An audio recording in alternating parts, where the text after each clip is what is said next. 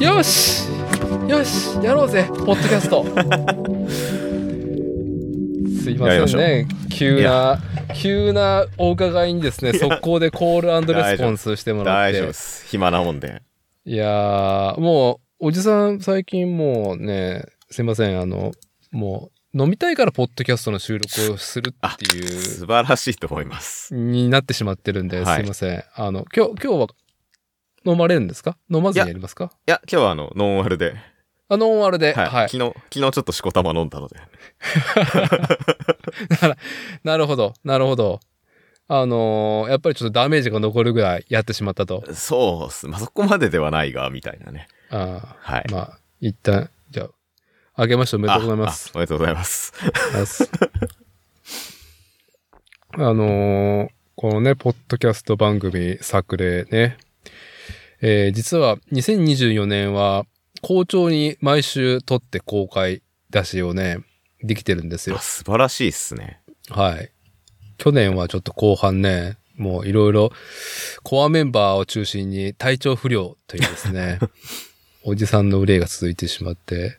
で、ただね、個人的に今年に入っての収録が、あの、新年一発目以外は、すべて私だてだけが飲んでるっていう。大丈夫ですか下からビール持ってきましょうか。いや、いいですよ。あの、後半ね、飲みたくなったなって、なんかトイレ休憩とか絶対挟まあ挟まりますんで。ええだから僕はもういい、もうさすがに諦めたぐら いで。もういい、いいです。あの、管巻かないようにね、久お久しぶりのね、あの、そうっすね高田くんと、はいはいあまり管巻かないように気をつけますんで。はい、全然。巻いてもらっても。ああ、そうですか。ありがとう、あありがとうございます。素晴らしい。えーっと、まあ、ダバなし始まる前に、えーまあ、メインのね、トピックスもありますし、ちょっと導入だけやっときますね。あ、お願いします。本日の日付が2024年1月19日金曜時刻が21時になろうとしております。こちらは作るをテーマに世間話をするポッドキャスト番組作例主催である私伊達剛と今回は LDKFM の高田くんさんとのね久しぶりのリモート収録を思いております。じゃあ高田くんよろしくお願いします。よろしくお願いします。こうね、最初だけちゃんと言っとけば、なんとなくちゃんとしてる風に。まあそうですね。なんか、もう今ちゃんとした感出ましたからね。でも出たんで、あと、はいもう、くだまいでも最後はね、まあ、OK っていうところで、了解で俺すが OK っていうところで。あのー今回ね、えー、まあ、越山夫妻もいない状態で、私たちと高田くんがこうやってリモートをするっていうことになった経緯をですね、早速紹介っていうか話させてもらうと、はい。あのー毎年新年の抱負とかはないタイプの私なんですけども、今年はですね、ホンダが、ホンダ総一郎とホンダ技研がもう激アツになってるんで、ホンダにか来てるんですね。はい。私ダイハツじゃないんで私すね。の ダイハツではないです。あの、最後酔っ払ったらなんかちょっとね、あの、く口の縁からね、ちょっとあの、ゲロがこぼれちゃうかもしれないですけども。 ついついね。えーっと、ホンダがね、すごいなっていう風になっていて、ほう。で、そう。で、ホンダを体感したいって僕はそのモータースポーツ、スポーツ観戦も含めて、観戦とか見てくるのはすごい下手くそなんですよ。はい。本当に。だかうらまい、、うまい下手あるんですか、感染に。あーもうに、もう下手くそだから、やっぱり、いや腰が上がらないんですよ、感染に。あ、まあ、端的に言ってあんまり興味がないみたいな感じですか。ああ、っ興てい味うがわなけでいはない。ないですよ。いや、だから今回もホンダにこんだけね、興味上がってるし、なんだったら私伊達ののね、住まうというか、私が工業人とやってきた、この東海地区のね、まあメインの地場産業、トヨタはい。のトヨタ秋夫のありようはめちゃくちゃ楽しんでるの。あ、そうなんですね。トヨタ秋秋夫氏はすごい楽しんでんだけど、かあのーね、社長、会長のありようはね、はいはいはいはいでも、レースシーン結構やってるじゃん。やってますね。 でも見れないんですよ。見れない。見れない。見れないんですよね。でも、今年はちょっと、本田総一郎を、やっぱちゃんとね、改めてこの2024年に味わうんであれば、レースっていうものがもう必須じゃないですか、本田そ総う一で郎って。すね。もはい。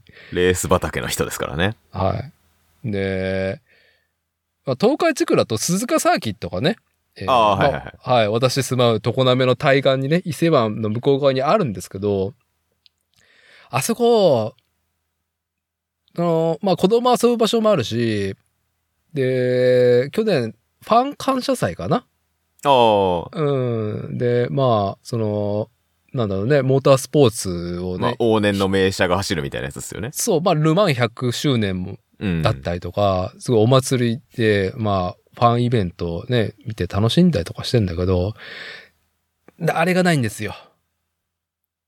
ミュージアムがないんですよ。ああ、なるほど。僕、はい鈴鹿はね、行ったことないんですよ。あ、そうなのね。はい。あのーなんか遊園地的なのはありますよね。ある。あります。あるんですよ。あるって、すごくリニューアルして、うちのことを妻が楽しむにはいいんだけど、僕自身にはちょっと物足りないんですうよ。ん。その、車感があんまりないというか。ないですね。平常運転だとね。イベントがないと。で、初めて今回、ホンダコレクションホールっていうところを知って、ああ。ああ、行こうと思って。行く行くっつって。で、えポチって押し、そもそもそ、なんで急にホンダが来たんですか、その話ですが、じゃあ、まあ、ちょっと後半でまだ詳しくするかもしれないんですけども、あ後半なんだ、それが。はい。はい、あの、ちょっと長くなると思うんあお任でせし、ますよはい。あのーまあ、プラモをね、バカみたいにやってるおじさんの私なんで、はい。うーんと、まあ、雑食なんですよ。はい。アニメもの、リアルロボット、ガンダム系だったりとかね、から、スケールモデルって言われる戦車飛行機、うん。あー車もやってます。で、オートバイも、ね、すごいなって思いながらやってるんですけど、はたと気づいたのね、去年ぐらいからかなタミヤ。まあ、日本のね、大御所模型メーカー、はいタミヤ。タミヤ模型って、ずっと、えーっと、例えば、1989年に、平成元年にフェアリー Z 日産が出しましたと。あの、はい Z32 だったっ3け人はい。その年にキット出してんあ、Z のキットを。の。そう。はい。で、ずっと、その年その年の、なんだろうね、キーになると、タミヤが、えー、まあ、見立てたものがキット化されていて、で、今のも再販で買えるわけね。うん。まあ、なんだろう、僕、レースシーンというけど、まあ、ホンダのね、バイクとか、いろいろ触っていて、はいはい。いや、様子がおかしいな、タミヤのラインナップっていうのにようやく気づき始めて、あ、そうなんですね。うん。なんか、ホンダがやっぱ多いわけ。あ、多いんだ。多いし、なんか変なのも結構ピックアップしてるのね。おー。で、そっから、プラモから背景を追っていって、で、ちょっと、なんだろうな、そういえば、なんで昔の車 DOHC とか、ほ、ね、誇らしく、こう、エンブレムがさ、うん。ついていたんだろうとか今だとね、あの、ハイブリッドの車のエンブレムがやっぱね、誇らしくうん。そうですねついてる。じゃないですか。でも、昭和の後半は DOHC ありましただね。け、EF は I の前ですね。あの、サイドシルにでっかいステッカーとかね。そう。なんか、DOHC だからっていうね。いや、我々、そう、高田くんはとっくの昔にそんな当たり前なんだけど、僕らの年代でも10代の時、免許を取るか取らないかの時でも DOHC なんか当たり前だったのね。テクノロジーとして。まあ VTEC がやっぱりこうちょっと、ターボと VTEC っていう時代性だったんですけど、いや、なんか戦後からこう引っ張り上げてこないと DOHC のあの盛り上がりっていうのがわからなくて、そうですね。まあ、我々的にはもう当たり前についてるものだから、うん。何がすごいのかっていうの話ですよね。はい。で、見ていくと、やっぱ、ホンダが異常だったっていうことを知り、あそうっすよね。ホンダが異常だったというか、ホンダ総一郎が異常だったっていうことをやっと知ったんですよ。なるほど、なやるほど。僕はやっと知ったんですよ。なんか、軽トラまで行き着いちゃったんですね。軽トラは、 そう、やっと気づいたんですよ。え軽トラに最初 DO1C だったのっていうことにね。で、掘れば掘るほど面白くて、うん。ね、ああ、これは段階の世代のおっさんたちがもううっとりする昭和ポルポルノはい、はい、はい。の、もう宝庫だと。なるほど。ね、そういうのをちょっとし、車に構えてっていうか、なんか、味わい深いなって楽しめる年にもなったんで、僕が。そういうなんか人間のなんかね、合的なうん。ところがやっぱ、あの、モータースポーツの面白みのの一つだなと思って、本田総一郎ね、えー追いかけていくと、やっぱり、モテギがすごいなってなって、うん。コレクションホール行きてえと。なるほど。でも、しこたま遠いと。ですよね。相当栃木ですなから、ね。はい。で、えー、いや、遠いし、イメージ全くつかねえなっていうので、あれそういえば、高田くんはね、やっぱ、こう、今はね、なんだろう、そんなに軸足はないとはいえ、まあ、モータリゼーションの申し子、関東生まれ、関東住まいじゃないですか。一回、一回ね、こっちのまあ東ま海あそうです地ね区に来たとはいえ。あ、高田くん、なんかやっぱりこの辺明るいんじゃないかな、みたいなレースシーンも追っかけてるし。はい、はい、はい、はで、い。何気なくメッセージを飛ばしたんですよね。そしたらドンズバだったっていうね。思いのほか詳しかったっていうね。あのーまあちょっとね、えーまあ LDKFM おなじみのね、あのー高田くんっていうところなんですけども、ちょっと、紹介がてら、はい。そうね、まあプロフィール言うのもあれなんで、まあ最近何してる的な世間話で、まはあい人となりを感じてほしいんですけど、 あの、ね、コッシーみたいに、まあ、ダートのね、シクロクロス、自転車スポーツも楽しんでるけど、最近はよくね、あの、オートバイで山の中入ってるじゃないですか。そうですね。よくご存知ですね。はい。で、あとトライアルね。オートバイの方のトライアルもね。そう、オートバイのトトライアルね。はい。ライはい。あ、あの辺は、あれ、昔からやってるんですかやってはいなかったっすけど、好きでした、ずっと。見てる方が見てる方ですね。まあ、もちろん最初は親の影響ですけど、それこそ小学校ぐらいの時に、うん。オートバイのそのレースに関しては、はい。まあなぜか、まあ、モトクロ、モトクロスやってたんですよね。一番最初は。ちっちゃい頃。あ、それは、小学校入るか入らないかぐらいの時。お父さんも好きだったからお父さんも好きでした。あのー昔80年代中頃ぐらいに、ーはい、少年サンデーで連載してた、風を抜けっていうモトクロス漫画知ってます全然すいません。わかんないです。 全然わんかんないですね。はい。あの、村上、村上元かはわかります漫画家の。ジンとか書いてた。ああ、はい。はい、わかります。あの、武蔵野剣とかはい、はい。 の村上元かがモトクロスの漫画書いてたんで嘘だ。風を抜けっ ていう。あ、そで、当時のそのスーパークロスの実在の選手とかも実名で登場バリバリして、みたいな。う。はあはあ、え、ほんとだ。へえ。はい。サンデーでやってたと。はい風を抜けよう。の主人公の名前は僕の名前なんですよ。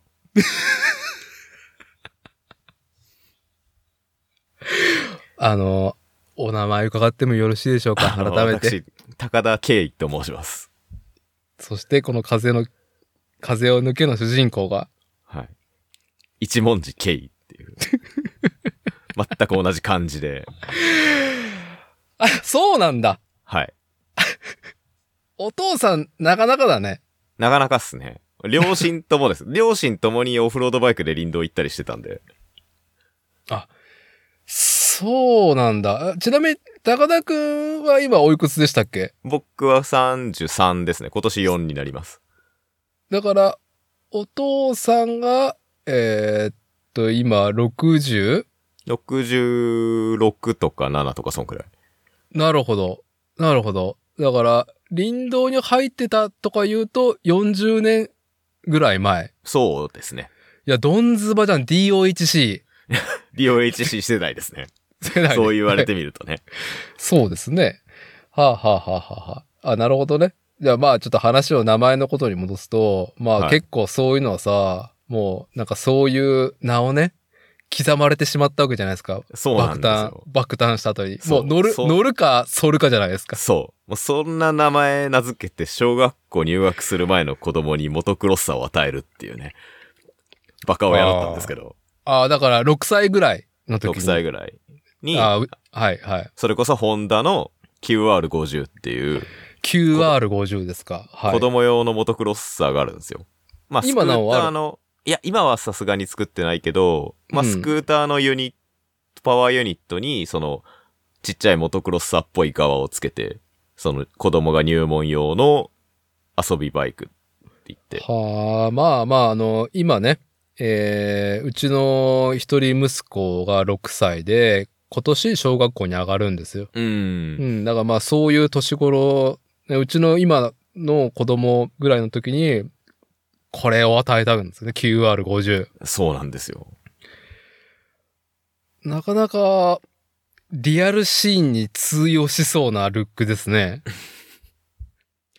まあ、で、スクーターのユニットだからギアもないし、あの、アクセルひねるだけで走るし、あーでぶブレーキははその、自転車と同じ。右前、左後ろっていう。い。うんうんうん。はい、はい。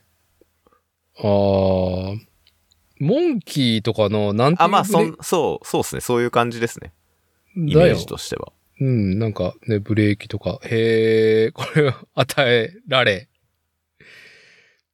なんか、で、うちの、まはあ、い比較的近くに、まあ、それももう、全部ホンダが関わってくるんですけど、はい。ホンホンダエアポートっていう軽飛行機の飛行場があって、桶川ってとこに埼玉の。はい。ホンダエアポート。で、そこに、今はないんですけど、モトクロスコースが併設してあって、はあはあはあはあ。昔はそこで全日本選手権とかもやってたようなコースで、ええ、ええ、いいですね。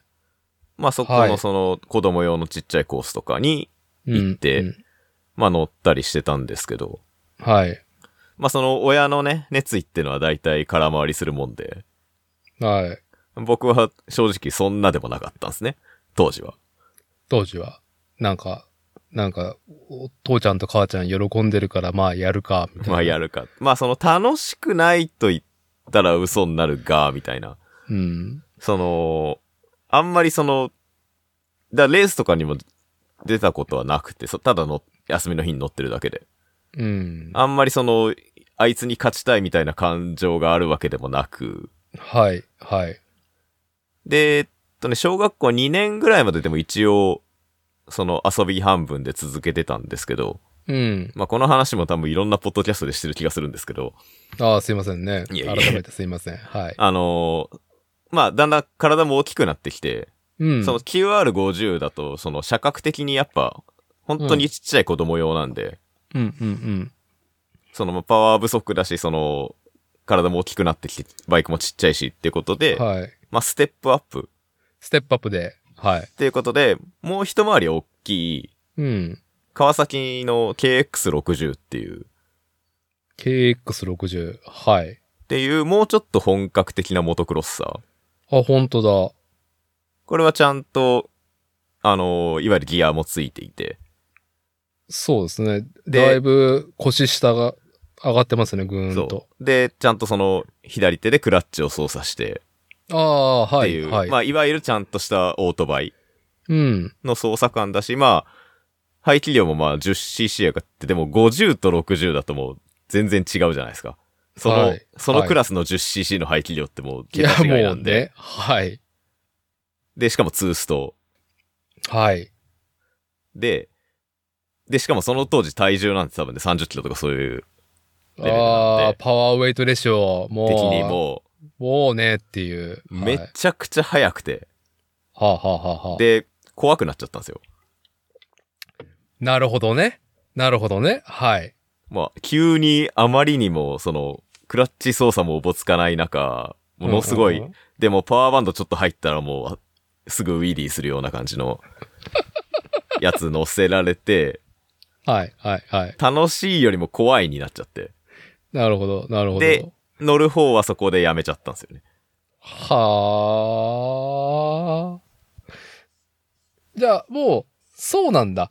小2で、一旦、離れるわけね、現場は。そう。で、でも、その、乗り物に乗ったりとか、そのオフロード走るっていうこと自体はすごい好きだったから、うん、うん。その欲求がそこから全部自転車に行ったんですよ。の、ああ、まあ、自転てか車だと自分の力で全部コントロールできるし、はい、はい、はい。っていう、まあ、もの軽いから、軽いし、そのまあ脚力っていうのもあるし、うんうんうん。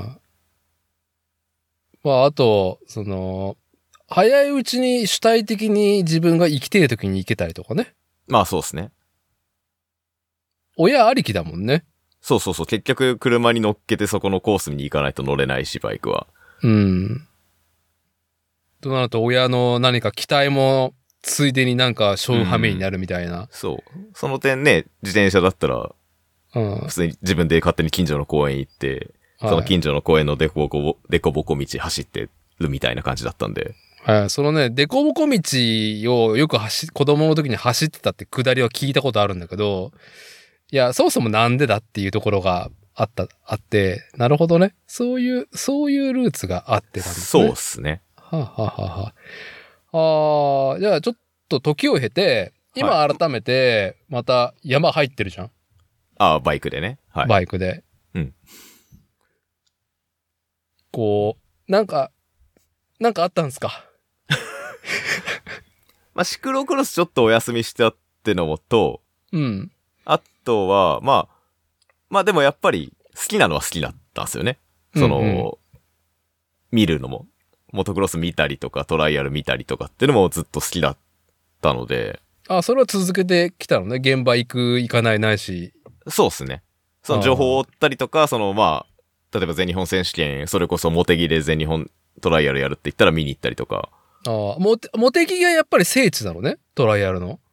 今そうなってますね。世界選手権もあそこでやってるんでずっと。ああ、だから、虎取以後の話だよね。虎取で世界選手権を誘致し、岐阜県虎取町で、あの、世界選手権トライアルオートバイのやつを誘致してる。あ、それ知らない。ああ、古い話だからかな。おとっぴおかっぴおかっぴはマウンテンバイクの人だな。え、なんだったっけなそうだ、虎取で調べりゃいいんだ。いや、でもね、板取りのトライアルって調べると自転車のトライアルばっかり出てくるんですよね。ああ、そう。あれ自転車のトライアルだったの自か。転車の世界選手権だったんじゃないですかあ、そうだそうだ。失礼。あ、そうだね。バイクトライアル。そう、あの、すいませんね。チャリンコ業界、チャリンコのことバイクって呼びたがるんで。あれ、ややこしいですね。まあ、それぐらい、もう僕、僕のこの、なんか自転車スポーツに関する、ざっくりとした、 なんか、姿勢。いや、す失礼しました。はいいませんすみませんね。うちの、うちの業界が悪いらしいことを。バイクだ、バイクだっつって。はい。あーっと、そうね。だから、えー、ずっとオートバイの、その、モテギそう、そう、確かそのモテギに初めて来たんですよ。そのオートバイのトライアルの世界選手権は、はいモテギに初めて来たんですよ。はい、はい。だからまあそこで、その時にもう見に、その時も見に行ってるし、っていう感じで。まあだからそあの、トライアルとかはずっと好きで行って、えー、まあずっと、バックグラウンドでずっと好きでいたところで、まあ僕の友達の仲いい、磯部っていうやつが、はい、突然、オートバイを始めまして、はい。オフロードバイクを。全然俺と関係ないルートから始めて、あああ、はい、はい。そいつがやってんのは、そのトライアルじゃなくてハードエンデューロっていう、まあもっと頭のおかしい競技なんですけど。やっぱ、いや、なんとなく概要は知ってんだけど、はい。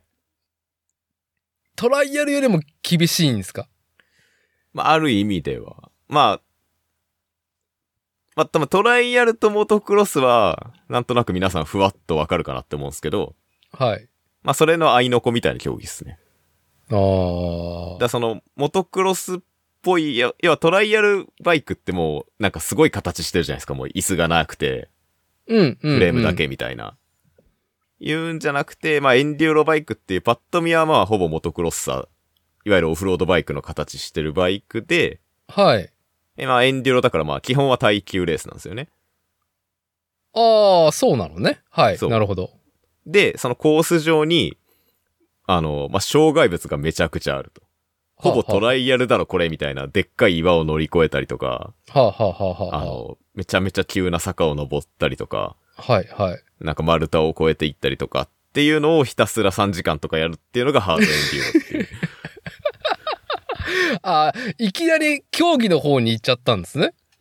まあ、磯部っていうやつは基本競技志向なんで、自転車も最初にロードバイク買ったらロードレースやったし、あシクロクロスバイク買ったらシクロクロスのレースやったしみたいなやつだから、あ、戦いたい。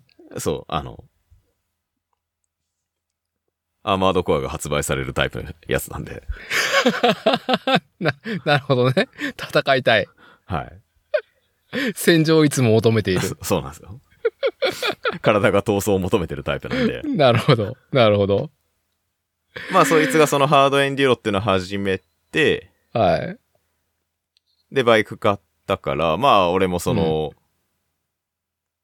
一応その、原付きのバイクは持って、ギギア付きの原付きのバイクうんうんうん。っていう、まあ、マニアックなものを持ってたので、はい。まあ、その一応まあ、オフロードバイクのね。うんうんうんで、そ、れに乗って、まあ、そいつがバイク買ったばっかりの時に、林道行ったりとかして、はい。あやっぱバイク楽しいなっうんうんてなって、まあ、そいつがもう、どんどんどんどんそっちにハマっていったんで、こう、こう1、2年ぐらいで。うん。はい。で、まあ、いろいろまあ、ありまして。えーまあ、うん僕のたまたま、専門学校の後輩に、うん。ああの、もともとそのトライアルの全日本選手権に出てたすごいやつがいて、あ、その自動車整備士の専門学校。そうですね。はいまあ、。彼とはまあ、ずっと仲良くしてたんですけど、まあ、うん。まあ、彼も、あの、経由して、もちろんそっちの、彼はもちろんそのトライアル業界とかにすごい明るいから、うんうん。あの、まあ、バイク貸して乗っけてもらったりとかして、うんまあ、だんだん盛り上がってきたので、まあ、その、後輩の彼経由で、あの、いい中古のいいのが来そう、いいバイクのが来そうだね。 見はつい。けてもらってっていう感じですね。あーあ、じゃあ今トライアルバイクがあるわけなんですね。そうですね。トライアルバイクなんだけど、その一番仲いい磯部くんっていう友人がハードエンデューロをやってるから、うん。基本遊ぶときはトライアルバイクでハードエンデューロっぽいことをやるみたいな。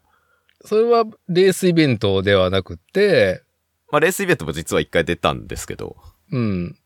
まあでも基本はそのパークとか、あとはまあその辺の山に入って遊んだりって感じですね。ああ、だから今、高田くんの今住んでる周辺っていうのは、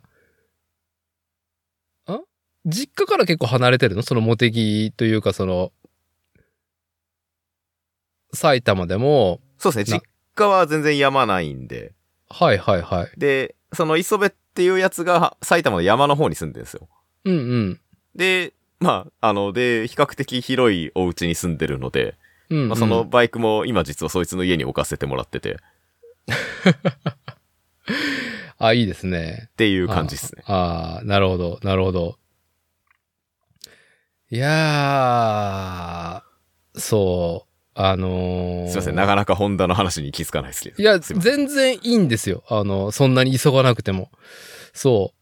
あのー本田総一郎と本田の成り立ちで、一番最初のルーツは、よく浜松おー浜、静岡県浜松市の今、天竜地区になってんのかな二股とか言われるところうん、なんか山の方なんですよね。天竜川のうん。上流の。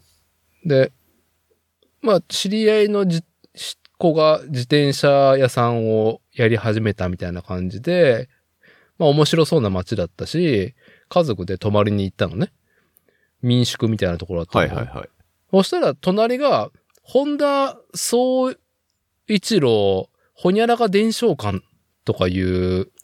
そんなのがあるんですね。で、なんでかっていうと、生まれがそこで、で、小学校の跡地を改装してんだよね。へえ、あの辺すごいっすね。鈴木も山浜あの辺じゃないですか。あ、異常なんだよね、あそこ。異常ですね、あそこね。異常。で、あのー僕は、名古屋生まれ名古屋育ちで、トヨタバビロンシステムのね、あの、経組済み込。まれちゃってるんですね、もえー経済に。だから、まあ、工業、工業高校行っとけばなんとかなるだろうみたいな感じの流れで、自動車の整備の専門学校行って、ディーラー入って、つって、まあ、ちょっとプラプラした後に、技術部やってるところに入ってっていう流れがあるんだけど、部品メーカー。あの、やっぱり、トヨタって、豊田市愛知県豊田市で、地場でやって世界へっていう風なのね。う。はいはいはい。ですごいビッグカンパニーになってるから、だから、どちらかというと、トヨタの仕事をやってるから、えー、静岡のヤマハうん。行ったりとか、ダイハツ行ったりとか、僕技術部にいた時行ってるのね。だから、東海圏とあと関西の方は明るいのね。えーっと、なんだろう。雰囲気的なところ。はいはいはい。でも、ホンダって、関東なんだよね。栃木ですからね。栃、栃木がやっぱり核になったのは、あそこにでっけえ工場あったからあとテストコースもありますよね。そもともうと。なのね。だから、ホンダ総一郎はだいぶ早い段階で、あの、浜松から東京に行ってるっていうストーリーをようやく最近知ったから、いや、僕も今正直初めて知りましああ、そう。で、た。なん栃木のか、人だと思ってた。あ、そうなのね。だから、あの、徳川家康は一体どこをルーツで押すんだみたいな感じになってるみたいなね。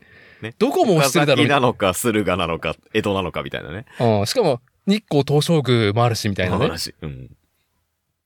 で、そう。なんとなく浜松くくりで見てたけど、ちゃんと見たら、関東、東京どっぷりだったし、テストコースない時は荒川沿いのところの土手でテストしてたとか ね、ストーリーとかもで、うん出てるぐらいだから、あ、関東なんだって、あ、全然なんかピンとこなかったわけだ、みたいな、今までうね。ん。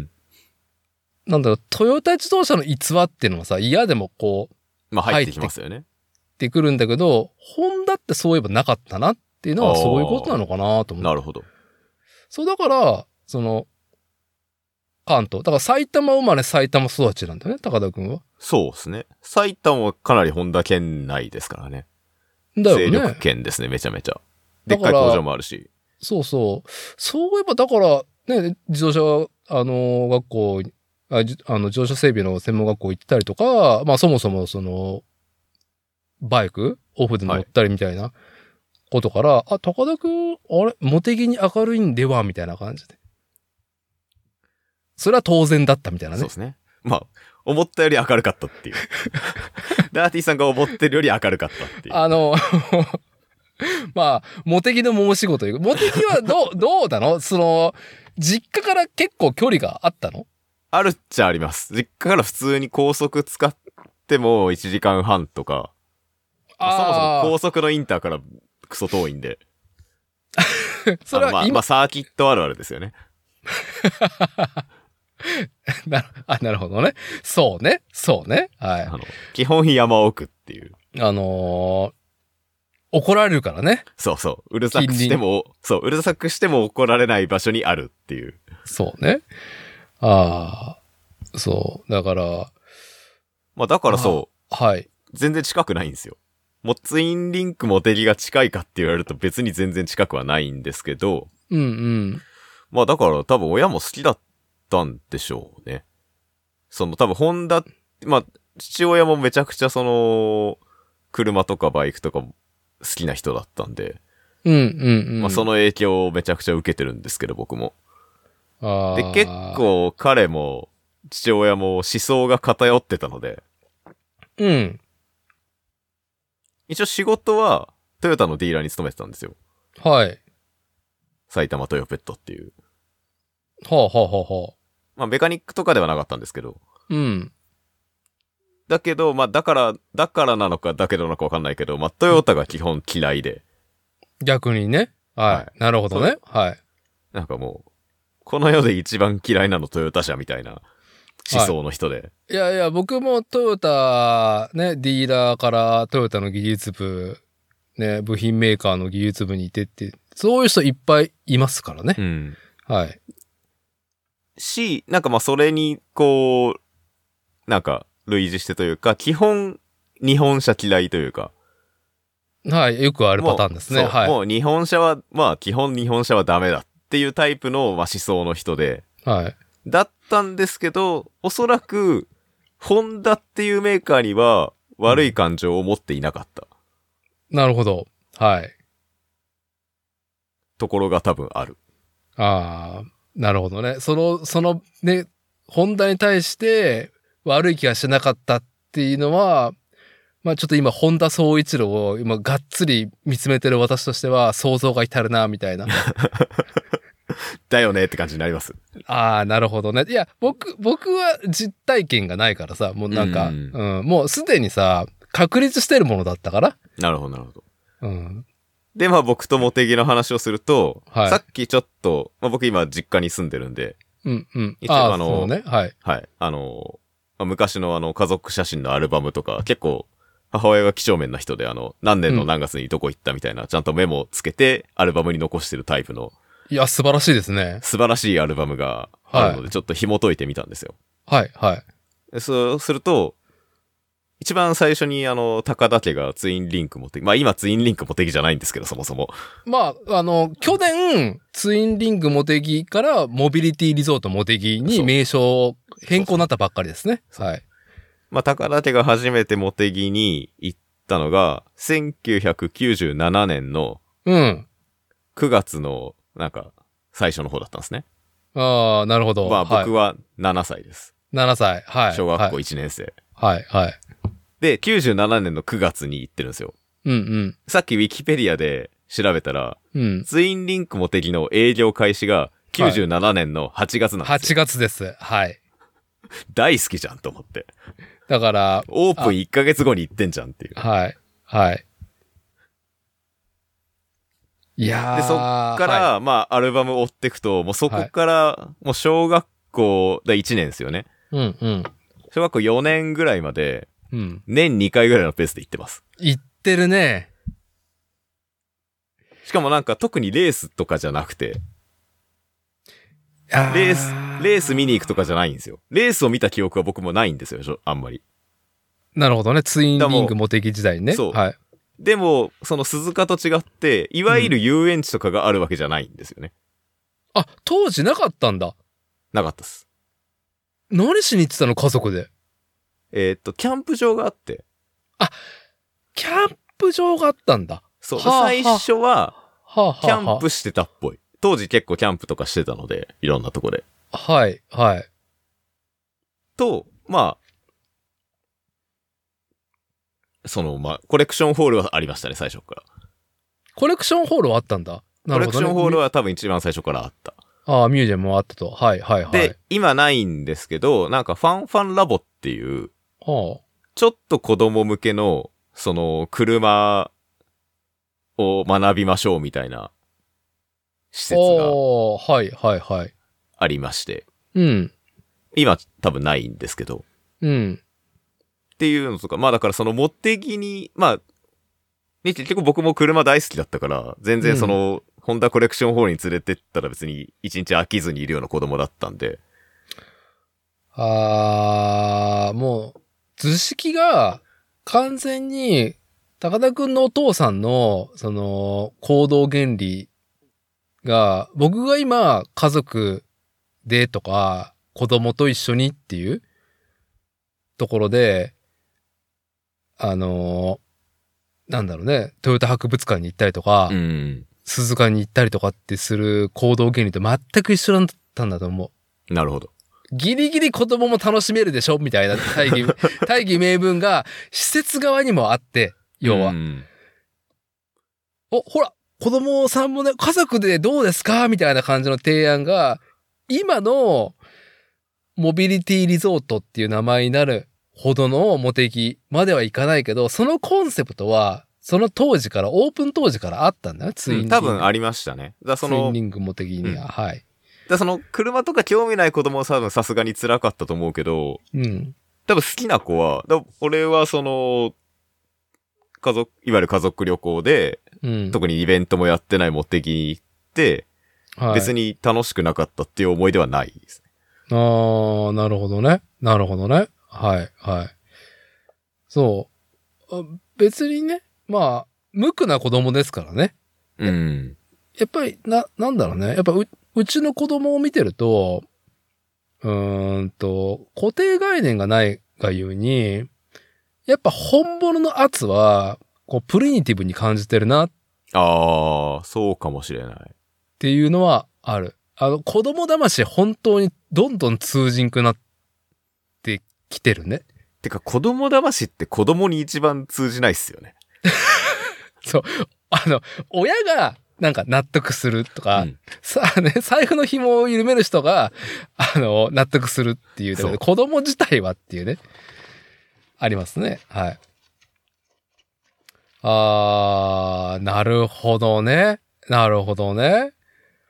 いやー、あのーそう。僕が、えーっと、モテキに今、ちょっと一番のマストのミッションにしてるのが、やっぱり、ホンダコレクションホールがやばそうだなっていう。ホンダコレクションホールは、やばいっす。あのーいや、とりあえず、ホンダのミュージアムあるはずだっていうところで、うん。ざっくりとまあ、各メーカーに大体ありますからね。必ずあって、で、まあ、トヨタ博物館はやっぱ地元だから何回も行ってるし、で、ヤマハ、まあ僕が技術分にで仕事してる時はヤマハのところ行ったら、ヤマハの岩田の工場の目の前にありまにすよね。ミュージアムあるんで、うんあのーまあ最終日、あ、これチケットこれ差し上げますんで、なんかちょっと覗いてってもらえばみたいな感じで。うん。ヤマハのところまあまあなんですよ、あそこ。あそこまあまそあうですね。あの、見た、あの、行ったことはないけど、写真とかでは。結構、なんだろうね、えーっと、トヨタって結構自動車の歴史っていうところ、俯瞰ですごく博て物し、か、そう、博物してみるんなから。そう、行ったことない人は知らないと思いますけど、トヨタ博物館って自動車博物館なんですよ。ああ、そうです。はい。そう。だからそれは、その、トヨタさん素晴らしいことだなって思うんだけど、別にトヨタ博物館って、行って、トヨタの歴史がわかるわけではないんですよね。うん。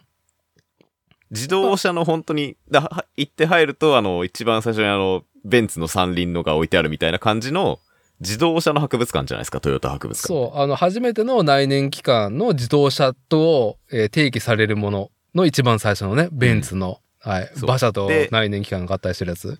で、そっからこう、もう世界各国のいろんなメーカーのいろんな車が置いてあるっていう、まあ、すうん自動車の博物館で、まあ、それはすごく素晴らしいことだと思うんですけど、はい。ホンダコレクションホールのやばいところは、はい。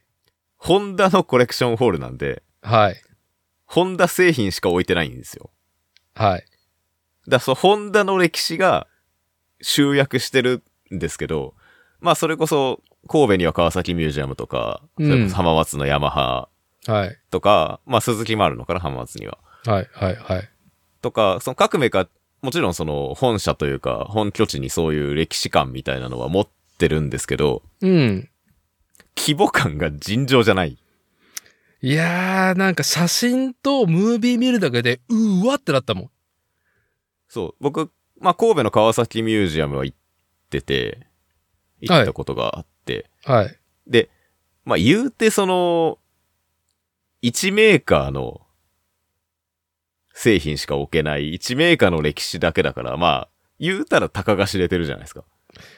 まあ、あのー僕のあの川崎の神戸のところの印象は、やっぱ重工業そうそう。だから船とか、あそこ飛行、ヘリコプターとかも置いてるじゃないですか、あそこの、やっぱ戦前からの財閥感のは。、そう。なんかこう分厚さを見せてんな、みたいな。そうそう、うんそれはそれですごいけど、でも、例えばじゃあバイクにしか興味ありませんって人が川崎ミュージアム行ったら、まあ大したことないじゃないですか。はい。はい。その、なんかでっかい、なんか都内のでっかいバイクディーラーと同じぐらいの規模感だな、みたいな。そう、なんか薄味なんですよ、やっぱそり。う内燃期間のその我々が手に取れるようなっていうか、こう見てるも好きなものとしてはうね。んはい。だし、多分、まあ行ったことないけど、その鈴木とかヤマハも、多分、ちゃんとはしてるだろうけど、なんていうかな。まあ半日あれば多分見れると思うんですよね。半日あれば十十は分いすぎるぐらい見れるっていうような規模感だと思うんですけど。はい、あのー去年行ってきましたよ、鈴木。はい、そんな感じです。ですよね。はい、ホンダコレクションホールは、はい。まずね、何階建てなんだろうな。あれ4階建てぐらいの、そんなさ、そんなにあるの3階建てか4階建て、3階建てだったかなはい、はい、はい。に、結構でかいその、ビルのその、はい、東側、西側みたいなのに各3階ずつはい、はい。あって、その全フロアにブワーってバイクと車が置いてあって、うん、うん、うん。ちゃんとその説明書きとか1から全部見てったらマジで1日あっても足りないレベルなんですよ。ああ、博物館ですね、完全に。だからまあ、トヨタ博物館にはさすがに劣るけど、うん、うん、うん。でもどう考えてもその1メーカーの歴史だけを置いてる規模感ではないっはですよい、ねはい。ていうのに、僕はその小学校1年生の時からホンダコレクションホールに行ってたので、最初は気づいいてなかったんですけど、いや、わかんないよね。なんか、うん、いっぱいあるな、ぐらいだよね。そう。だし、あ、なんかまあ、そのメーカーの博物館ってこういう感じなんだろうなって、なんとなく思ってたんですけど、うん、うん。なんか大人になって、その鈴木の博物館とか、ヤマハの博物館の話を聞くときに、待てよと。はい。ホンダコレクションホールって異常なんじゃねえかとうん、うん、うん。いうことに気づいたのが割と最近ですね。ああ、いや、そうだろうね。いや、だって僕が、なんだろうね。うん。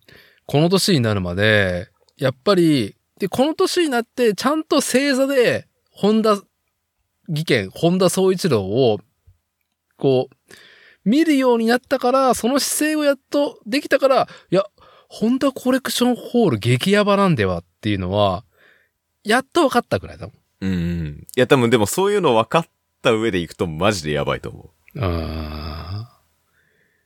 出られなくなりますよ、多分。これはね、本当になんか、そう、あの、ホンダコレクションホールのページを開くとね、まあ今ちょっと休館中でリニューアルしてて、今年の3月にオープンなのかなうん。うん。まあいろいろちょっと手こ入れしてる最中なんだよね。コロナ禍を、まあ機会にだと思うんだけど。あーモビリティリゾートモテギのページがメインなわけよ。あの、はいはい、はい。コレクション。ョンホールそがうっす付よね、随してるウェブページって。ほーら、家族できたらもう、ばっちり楽しい。子供も奥さんも大満足っていうページなんですよ。そうっす。わかります、わかります。はい。泊まりにおいでみたいな。ホテルもあるよ。スパもあるよ。なんかグランピングだってできるよ。バーベキューもできるみたいな。で、レース。で、本物のね、レースコースサーキットも2つありますよとか。でもうん、レースコースめっちゃなんかこう、よく見ないといけないのね。あのページ って。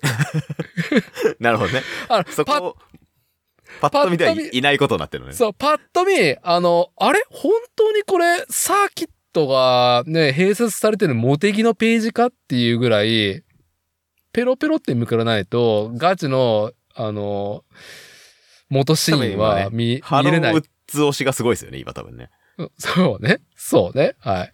まあ、あと、ジップラインができたりとかね。ああ、そうね。はいはい。はい。いやー、ここに隠されてるわけだな、コレクションホールが、みたいな。いやー、そうなんすよ。いや、あれ、そら思い出した。俺、さ、割り、最後にコレクションホール行ったのが、うんうんうん。まあ、その、子供の子にそれだけの頻度で行ってたから、結はい構はい大きくなってからあんま行ってないんですよね、言うて。逆に親に連れて行かれてたところはねっていうのもあるしね。はい。で、それこそ専門学校の時に卒業した後だったかな。その専門ですごい仲良かったやつと、はい。がいて、はい。で、そいつはモータースポーツ大好き。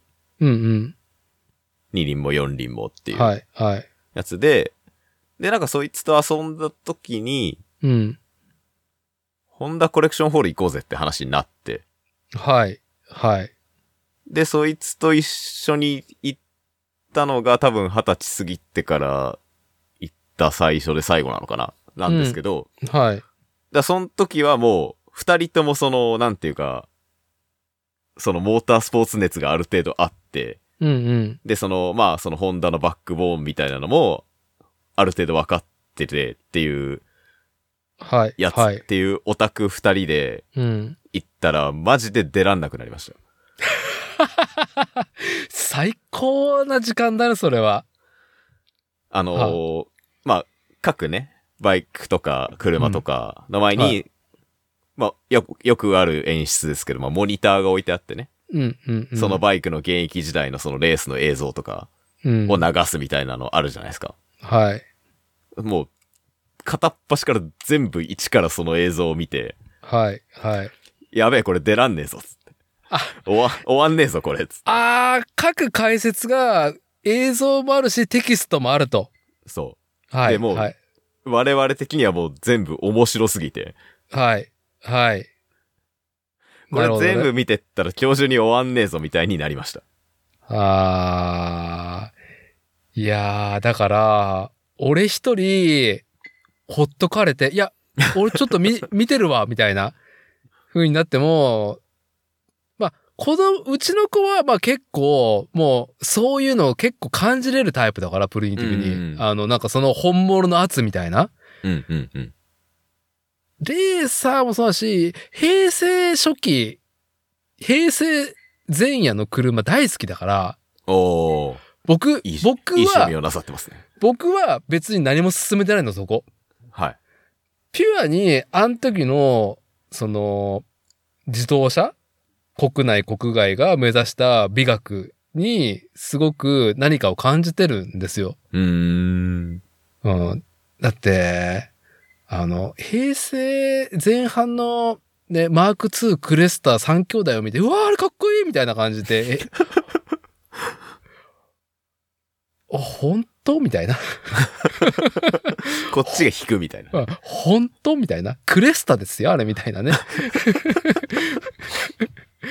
はい。あの、ね、そういうタイプなんで、多分、あの、VTEC、インテグラ、えーっと、アコードとか、シビックの歴代がバカみたいに並んでるんでしょ並んでますね。はい。びっくりするぐらい細かく刻んでくるんでしょ実写が。そう。まあ、ただやっぱり、まあ、刻んでますけど、やっぱね、二輪の方が濃い。ああ、そうなんだ。そうなんだ。なるまほあ、そどれはね。やっぱ展示スペースが単純にね、二輪の方がいっぱい取れるってのもあるし、うんうんうんうんうん。だ、し、まあ、その、ダーティさんもちろん今ご存知でしょうけど、はい。その、本田宗一郎の熱意、は二い。輪のレースに対する熱意、はい。だから本当に最初の頃っすよね。1950年代、60年代の。はい。はい。はい。のやつが一番濃いっす、やっぱ。いやー。そう、やっぱ、あのー博物として、えーっと、なんだろう。うーんと、やっぱ機械が好きっていうところがあって、で、オートバイがまず、今、いろんなものが電子制御されていく中で、どうあがいても機械の本質が強いのがオートバイだと思うね、今なお。うん。自動運転オートバイっていうのは、もうイデオロギーに反するから絶対できないわけじ ゃん。そうっすそのね。存在理由として。そうっすね。だから、機械としては、内燃機関としては、やっぱ、なんだろうね、うーん、すごく純度が高いものなんだなっていうのは前から感じてはいたが、うん。えっと、うーん、やっぱり、僕はね、まあ、高田くんもそうだと思うんだけど、こう、機械が自分が触れる範囲が多いほど魅力があるものじゃないですうんか。うんうんうん自転車ないし、オートバイも。コンピューター制御よりも、制御されてるよりも、からくりで動いてるものそうっすね。あの、福野霊一郎っていう、はいはあいはい。の、あ、ご存知ですかさすがも。ちろん。まあ、いろんなものを馬乗りでぶん殴るタイプの人じゃないですか。はい。の名言のいくつかあるうちで僕にもう刺さってる一個としては、あの、制御は機械に勝てないと。うん。やっぱり機械がちゃんと構造形がしっかりして機能を備えてないと、後付けの制御では限界があると。うん。やっぱり基本の木でシャシだったりとか、やっぱアルミの塊、鋼の塊がいかにどうあるのかが効いてくる。あとはその重心バランスだったりとかね。そこの規模の純度が高いのが二輪だと思うし、うん。その、今回本田総一郎を見て点と点が繋がって線になった時に、ああ、なるほどっていう深い納得があったのは、あの、オートバイのエンジンの開発が車よりも先行していました、日本はっていうね。ん。で、自動車、単車のオートバイのエンジン、まずエンジン、すごいエンジン作ったやつが一番っていう世界観が50年代、60年代にはバッコしていて、うん。本田総一郎の天才性がもう大暴れしていた時代なんだなっていう。はいはいはい。で、ちょっとだけ話をずれるけど、トヨタ博物館に新しいコーナーができて、はい。今改装中なのね。ああ、そうなんですね。うん。な、なんだろう。自動車史を、まあ、またさらにね、あーんと、世界の動きと日本の動きっていうのを比較して、うん。まあ、なんだろうね、数値化したものを分かりやすく見せてる、いろんなものがあるのね。時系列はいはいはい。と、まあ、規模感だったりとか、台数だったりとかっていう中で、うんと、各自動車メーカー、今だと、トヨタ、日産、で、えっ、と、マツダ、えースバル、ダイハツ、うん。鈴木、で、ホンダ。こ、こぼしてない、取りこぼしてないか前や、お怒られた。 まあまあ、各部、各社、国産各社ね。各社、ありますと。で、はい。やっぱり、その、歴史を見ると、江戸まではいかないけど、えーっと、イギリスで産業革命が起きましたと。はい。そっから工業っていうのは世界各地で、こう、我先にと、まあ、爆破、ね、すこう先進技術を、国を豊かにっていうので、えーいろんな財閥系もあれば、えー純粋な工業系もあって、ルーツがあるわけよ。どのメーカーもう。ん。はいはい。でも、1950年に急に本田総一郎がドカーンってくる の。年表がだから1世紀以上あって長いのね。めちゃくちわゃ。かる気がする。あの、要はバックボーンはずっとあるの、やっぱり。うんうん。そらそうっすよね。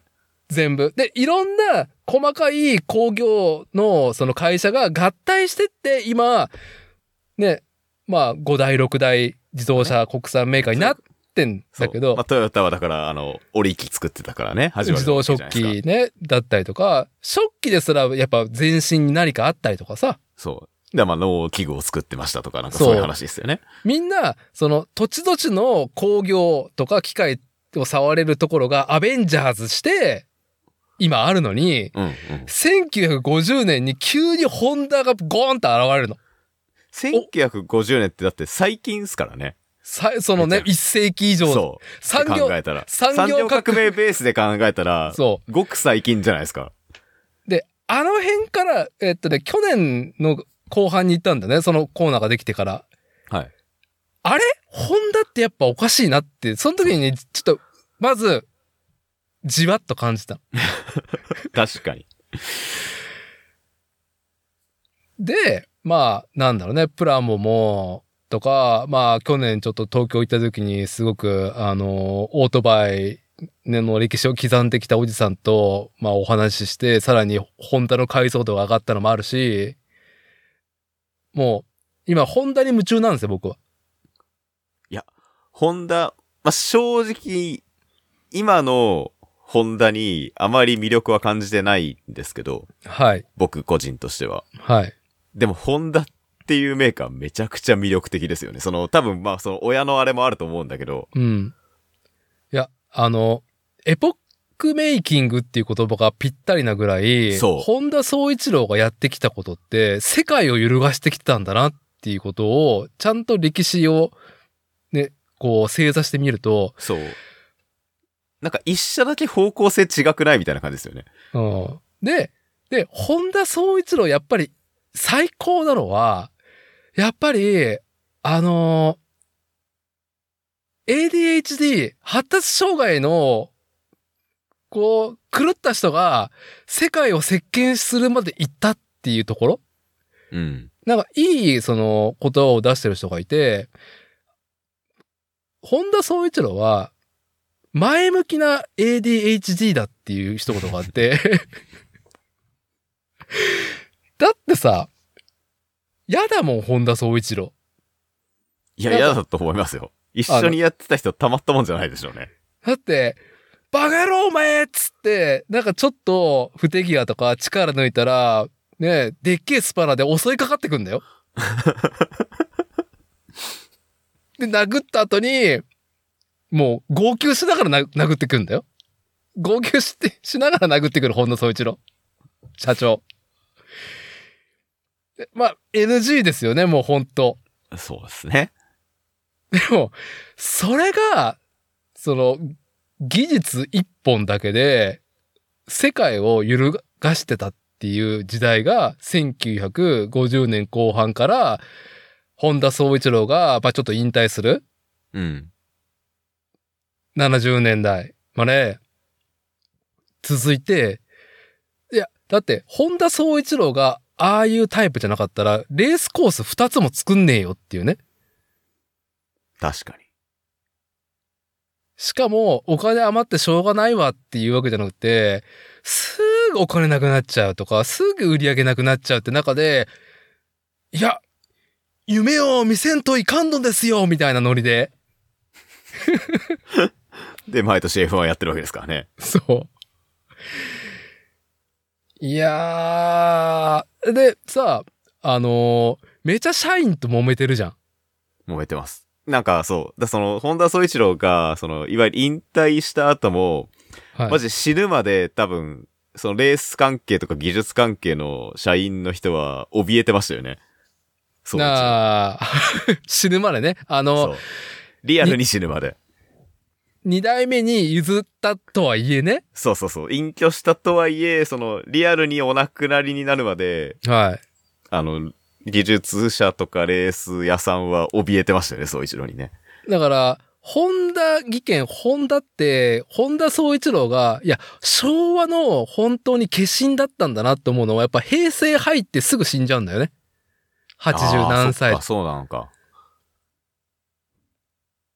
だから、日本を象徴する高度成長期、戦後焼け野原高度成長期、バブルを駆け抜けた昭和の象徴うーん。っていうのが、面白すぎるし、で、やっぱり機械のその仕組み、からくりをなんとかしようっていうので、ずっとさ、やってきた。まあ言ってしまえばその、今僕が6分の1スケールのタミヤの CB750F っていうので、うわうわしてるんですけど、あの、まあその前はその10年前だよね。1969年に CB の7班のドリーム号ああ。 4気筒、世界に先駆けて大廃棄量、これからは大廃棄量でやらんと、日本はやっていけれないみたいな感じで、これで世界と戦うっていうので、うちは4気筒にしました。うちだけですよ、4気筒みたいな。うん。ノリ。 あの、足し算。すべて足し算。バルブも4バルブ、16バルブ。で、そっから、なんだろうね、7半っていう、7半っていう排気量が、の言葉が流行語になるっていうね、当そう時ですね。もうな性ん。か、代名詞になる。なんかこう、でかいバイクの代名詞になってましたもんね。うん。それ最初にやったのが本田総一郎だっっっていうところで、で、まあ僕が今触ってるその CB750F っていうのは、初めてホンダが川崎とかに遅れを取ってやっと DOHC を750の4気筒エンジンに詰めたっていうバイク。で、DOHC を車に積むのもまだまだっていう時代性。やっぱエンジンのからくりとしてはオートバイが先行していたと。うん。レースシーンと、まあ密着してるっていうかフィードバックがすぐ降りてきたっていうのもあって。でも CB750F は、ホンダ総一郎5の風だと僕は認識してて、なるほど。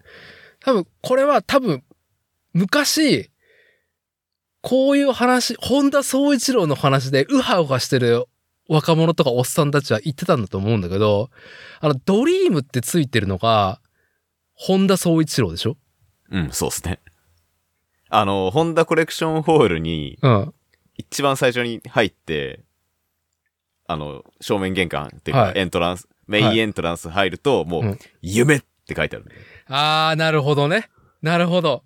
あの、本田総一郎直直筆の夢っていうでっかいレリーフがまず最初にはい。ありますから。はい。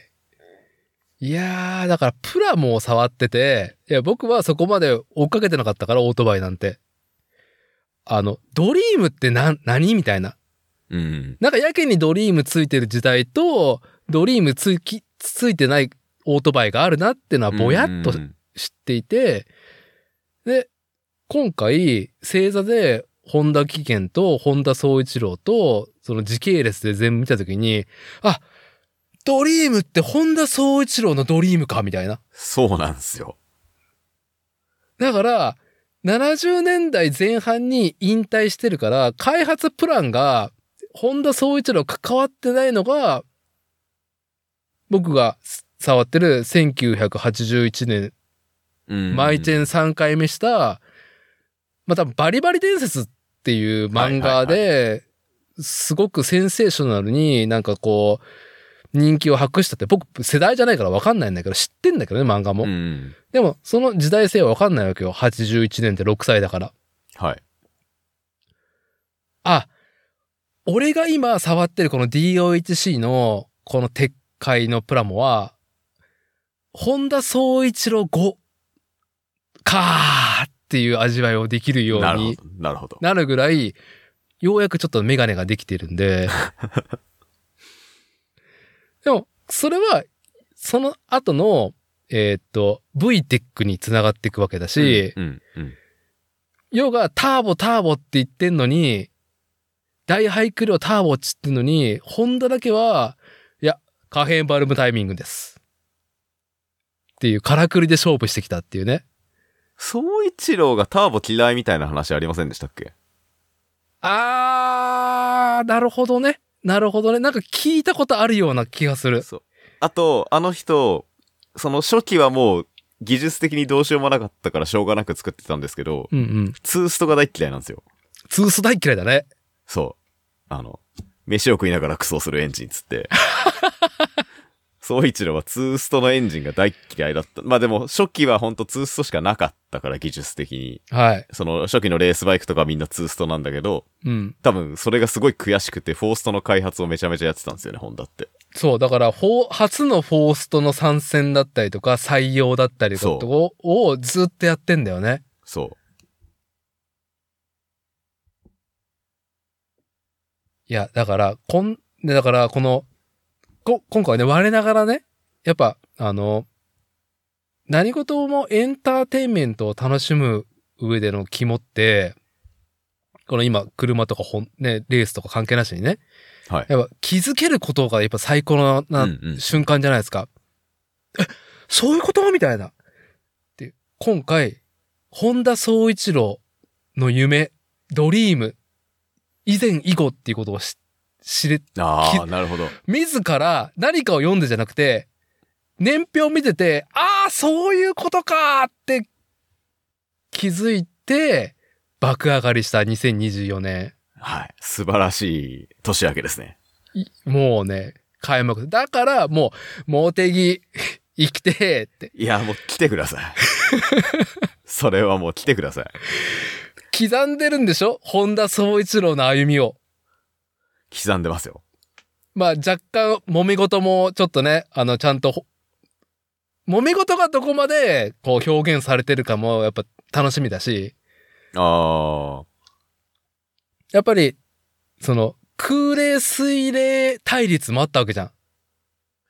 まあ、でもなんだろうな。あくまで、できたものベースですよね。まあ、一応、博物館、ものの博物館だから。あー、そう。なるほどね。なるほどね。はい。だからまあ、その、バックボーンとか開発ストーリーみたいなのは、もちろん説明には書いてあるけれども、うん。あくまでまあ、いろいろあった結果、世界初のこれが出ました、みたいなはい。のがやっぱはいメインですよね。あー、なるほどね。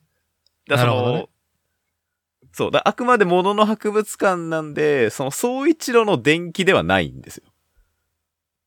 やっぱり、ちゃんと、ホンダ、そホンダとしてのヒストリーなのね。う、そう。あそこなはるほどんかあくまで、そういう感じですね。ーあー。ああくまでその、総一郎の博物館じゃなくて、ホンダの博物館ですよっていう。ーはい、はい。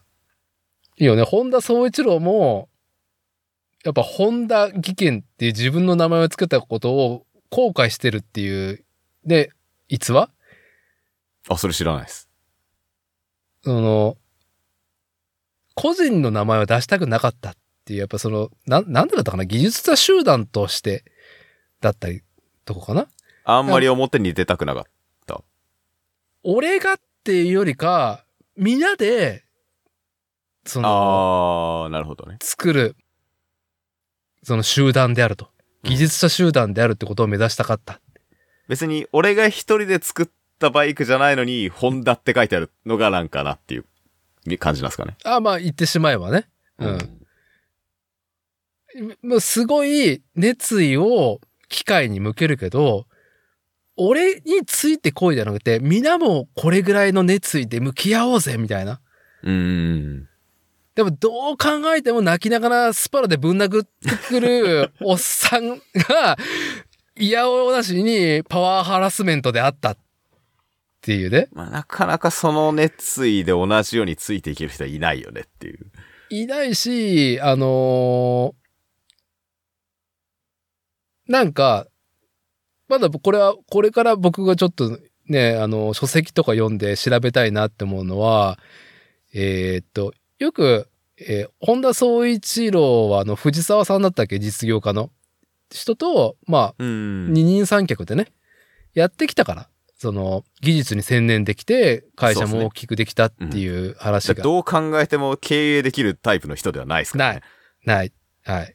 でもまあ、いいコンビネーションと、やっぱうんね、高度成長期っていうのもあったのと、まあ、あとはあの、F1 だよね。いや、F1 は笑った。一番最初あの、ブラジルで勝ったやつ。ああ。F1 も熱いっすよ。F1 はやっぱその、ホンダの歴史の中でかなり重大な出来事じゃないですか。はい。重大ですそのコレね。クションホールでもやっぱ F1 のコーナーは激アツっすね。あのー、え、なんだっけ ?RA、なんだっけあのー、 RC。なんだっけあちょっと待って。えー、っとね、タミヤもプラムにしている、うーんとね、あの、しあの、白いね。あ、メキシコグランプリ。玉城城のやつですねそうそう、グランプリホワイトでぬね、塗られた、あーっとね。 RA271? あ、そうだそうだ。かなはい、はい、はい。あれはさ、やっぱり、なんだろう、その、僕やっぱりレースシーン追っかけてないからさ、F1 も。うん。その、流行曲みたいな感じで、どうしてもセナとかの話が入ってくる。はいはいはい。セナプロストみたいな話が入ってくる方だったんだけど、まあ、昔はホンダ F1 で勝ったんだ、これが勝ったんだ、みたいな。あとはタミヤ俊作氏の、まあ、自伝あの、今、現会長だよね。の自伝でやっぱりあの、ホンダのメキシコグランプリで勝った F1 うん。をプラモデルにする逸話もやっぱすごく面白かった。すげえ面白い話だから、それも。まあ、存在はしてたんだけど、あと、その、エンジンの、まあ、スペックと、まあ、配置、横置きみたいな、うん。横みたいな。あ、オートバイ文脈なのね、みたいな。とかね。あるんだけど、もっと人間臭いところで言うと、やっぱりすっげえ本田総一郎が足を引っ張っていた F1 っていうね。話が、なんかすげえ面白いし、それと対立していたホンダの社員の、まあ F1 チームの監督だった中村さん中村義雄氏。超技術畑のだホンダ総一郎って、なんだろう。裸足の剣じゃないけど、ノリが。なんつったらいいんだろうね。野生でしかないまあ、それはそうっすね。タイプじゃんね。うん。でもこの、だなんかこう、なはい。周りにコントロールしてやれる人間がいないと破滅するタイプですよね。完全にね。でも、独自の嗅覚嗅覚でさ、なんか、なしちゃうタイプじゃん、機械で。そう。そに対しわかるわて、その、中村さんは、本田総一郎と一緒で、やっぱり戦争体験して、で、戦闘機のね、もう技術部、開発に関わっていたっていうのね、やっぱ学がある人なんだよね。う。なるほど。でちゃんと技術屋さんなんですね。ちゃんと技術や感性じゃね、まあ、とりあえず形にしろみたいな、あの、コロンブスの卵論みたいな感じで、あの、ドキュンムーブで、あの、卵をゴーンって机の上に置いて、ほら、立っただろみたいな。じゃないんですよ。じゃない。うんで、すごくその揉めてた一通があまりにも面白すぎるし、これは僕は今の年にならないとわかんないな、この人間臭さのそのやりとりっていうのは。どっちかが悪いみたいな浅い結論をもっと若い時はしてたと思うから、ああ、なるほどね。今だと、いやー、最高だな、この人間の業っていうか俗の、俗っぽい話のぶつかり合い。うん。、が超表舞台でややられてたっていうことが面白すぎるなっていうのと、あのー要は昭和ロマンポルノとして、やっぱりさ、段階の世代はさ、ゼロ戦に夢を抱くタイプいるじゃん。いますね。戦争行ってないけど。はい。あれのルーツをちょっと感じたのね。おー。要は、中村義雄は、戦闘機の開発いや、本当かどうかわかんないんだけど、やっぱ、飛燕おー。も、いろいろ参考にして、ホンダの F1 のエンジンの技術にっていう、そういう、なんかね、甘いストーリーを語るタイプもあって、それ、これ、真偽や定かじゃないよ。あ、そうだね。まあ非縁川崎ですけどねっていう。うんでも、やっぱりその、旧日本軍、陸うんうんうん軍、海軍、うん。の受注を受けるね、あの開発部。で、ヒエンはメッサーシュミットじゃん。そうっす。まあ、そうですね。ドイツのベンツのエンジンじゃん。そう。DB600 ね。だから、ドイツ、ベンツの神話とゼロ戦の神話が文脈となって当時、オートバイとか、おホンダとか、 F1 とかにみんな夢をなんか乗っけてたような気がするの。あ、でもなんかありますよね。あの頃のその技術屋さんって大体、その、なんだろう。そういう戦争上がりというか、そうそその日本軍の兵器開発上がりだから、う。うん。なんかありますね。その新幹線を初めて作った人はその、ゼロ戦作ってたみたいな話ですよね。そうそうそう。あの、初めて旅客機作った人もゼロ戦の海用の親だったりとかっていうね。うん甘酸っぱい昭和ロマンが、だ僕の世代、段階の世代ジュニアは、なんかその、感じは受けてたの。なるほど。でも、わかんなかった。全然わかんなかったの。なんか、うーん。結果だけは見えてるわけね。ゼロ戦最高だったりとか、ホンダ最高だったりとか、CB 最高っていう伝説だけが、僕らの世代に来たんだけど、その伝説の発端って何だったんだろうっていうのは全くわからない世代だから、うーんまあ、完全に僕の主観、材料を並べて主観な話なんだけど、飛燕と中村義雄をつなげたがる人がいたっていう事実だけを見ると、段階の世代おじさんは、やっぱりそこに夢、自分は戦争は言ってないけど、日本はやっぱりすごかったっていうところで這い上がってきた。いや、俺たちはすごいんだっていうので高度成長期うんうんうんを上がってきた人たちだから、そういう美談が乗せやすいまあ、そうっすね。要素だったのかな、みたいまあな。物語として美しいですもんね。そう。で、いい感じで本田宗一郎が野生味たっぷりだから、うん親近感が超あったんだと思うよ。なるほど。で、ガッツンガッツン揉めてる。で空冷水冷論争があったっていうのはゲラゲラ笑いながら見てたからね、俺。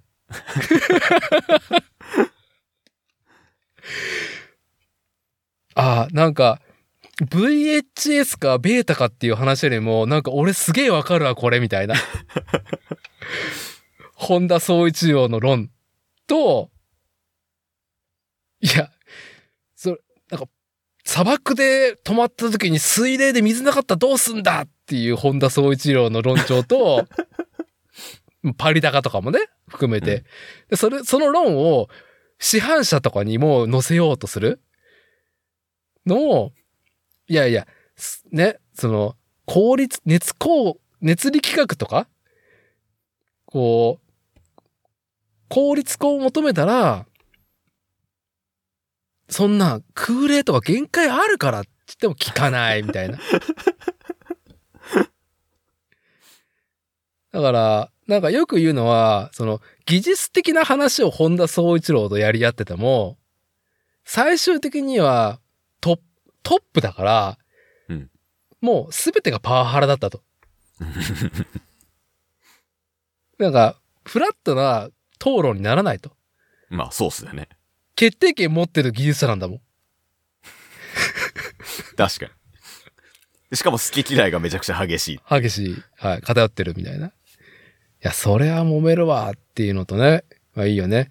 三代目社長は一回、あのーね、こう、ホンダから、こう、なんだろうね、姿をくらましたやつっていうのが三代目社長になったりとかね。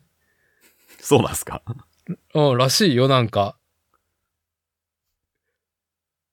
二代目社長はすごく、あの、なんかデッチ暴行みたいな感じで、おー本田宗一郎についてたやつ、人だったみたいなんだけど、うん三代目はやっぱ結構その世代も違って、ガチガチやってて、まあそのなんか、やめないけど姿をくらますとかっていうのもどうかしてるなって いう。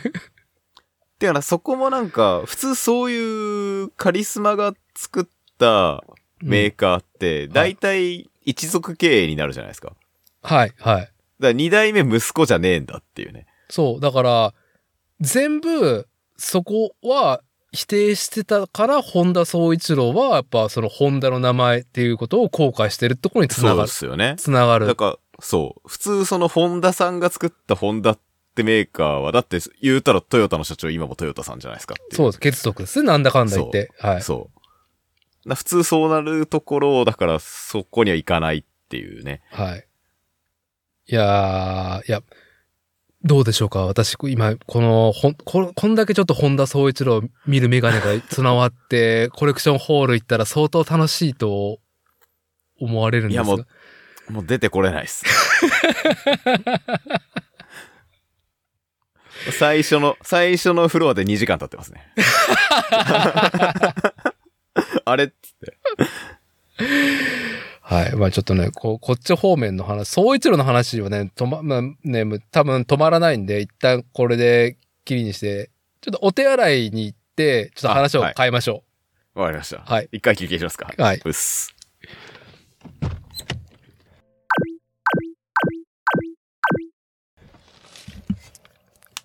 おっと。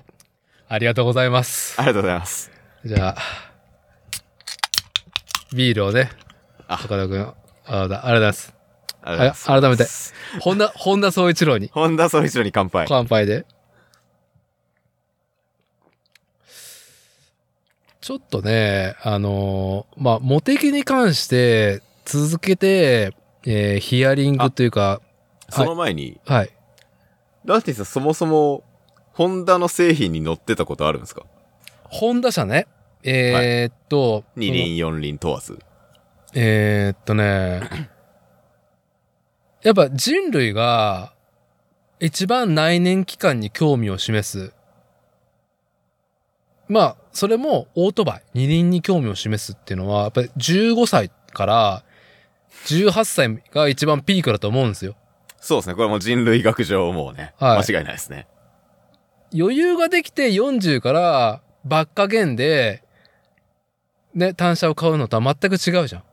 そうですね。勃起がま全く違うじゃないですか。そう、そうですね。も全然。う、魂からのね、はい。ほとばしるものがありますからね。ええパドスがあるんですよ。あの、えっ、とね、高校卒業、公共高校を卒業するときに普通免許取って、で、整備士の専門学校2年行ってるうちに、まあさ、よりすぐりの奴らが相当されてくるわけじゃないですか。そうですね。うん。今覚えば、なんですけど。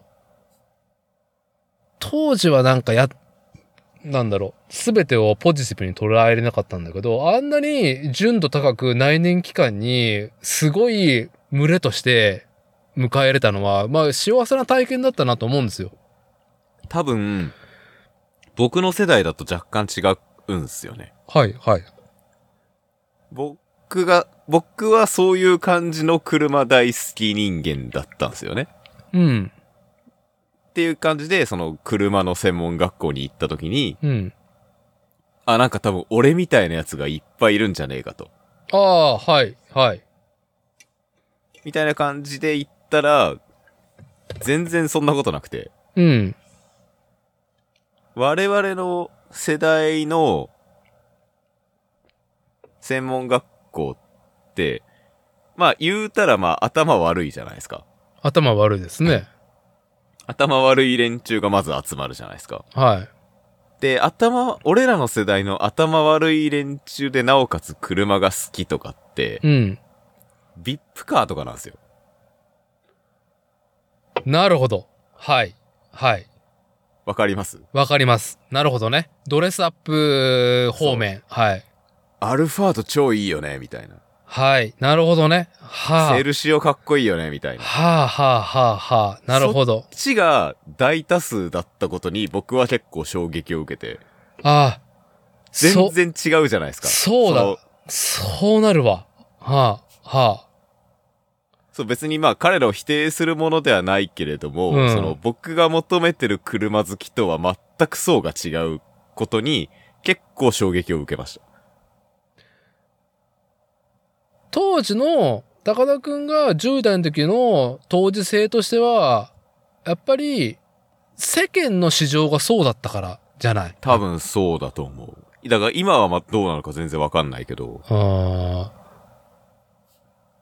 なんか、やっぱり僕の高校生の時は、どんえどうー、だったんですか膝をすった写真を雑誌に掲載してもらう。要はその、ハングオンして膝うーん。のセンサーをアスファルトに擦りつけたっていう写真コースでもいいし、あの、なんだろう、野良でもいいんだけど、だそバリバリ伝説の世界観ですよね。そうね。な、あれ、雑誌何だったかな元チャンプじゃないけど、何だったかな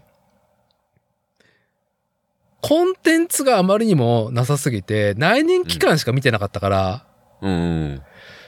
だからそういう雑誌に載れることを、まあ、尊いものとしてたし、うんうんうん。俺、乗ったよみたいな感じで通る朝、ここ行ったらう、んうんマジで みたいな、これこれみたいな、ちっちゃい写真だけどみたいな。とか、あとはその、まだ F1 と、まあ、MotoGP なのかあの時代性よくわかんないけど、8体とか、うんううんん、二輪のレースもすごくメインメディアでも取り上げられる回数も多いし、そうっすね。雑誌も景気いい感じだったし、うん。ああくまでも市場作りと、市場が盛んだからメディアが盛んみたいな、ね、後天的なものだったと思うんだけど、今思えば。うんうんなんかメディアが先進的なことをやってたってわけじゃないんだけど、僕たちの時はやっぱり、なんだろうね。うん。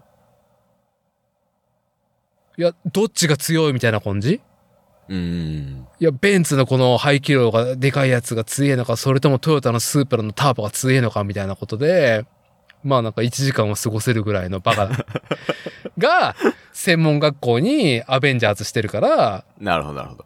でも、やっぱりこ、濃いっすね、それは。うん、が多数派だった。やっぱりいたよ。うんなんか、シャアなしで来てるっていう奴らは。うん家。の事情とか行くと、学校、ね、就職。まあ、それは、あの、僕らの時も言いました。うん。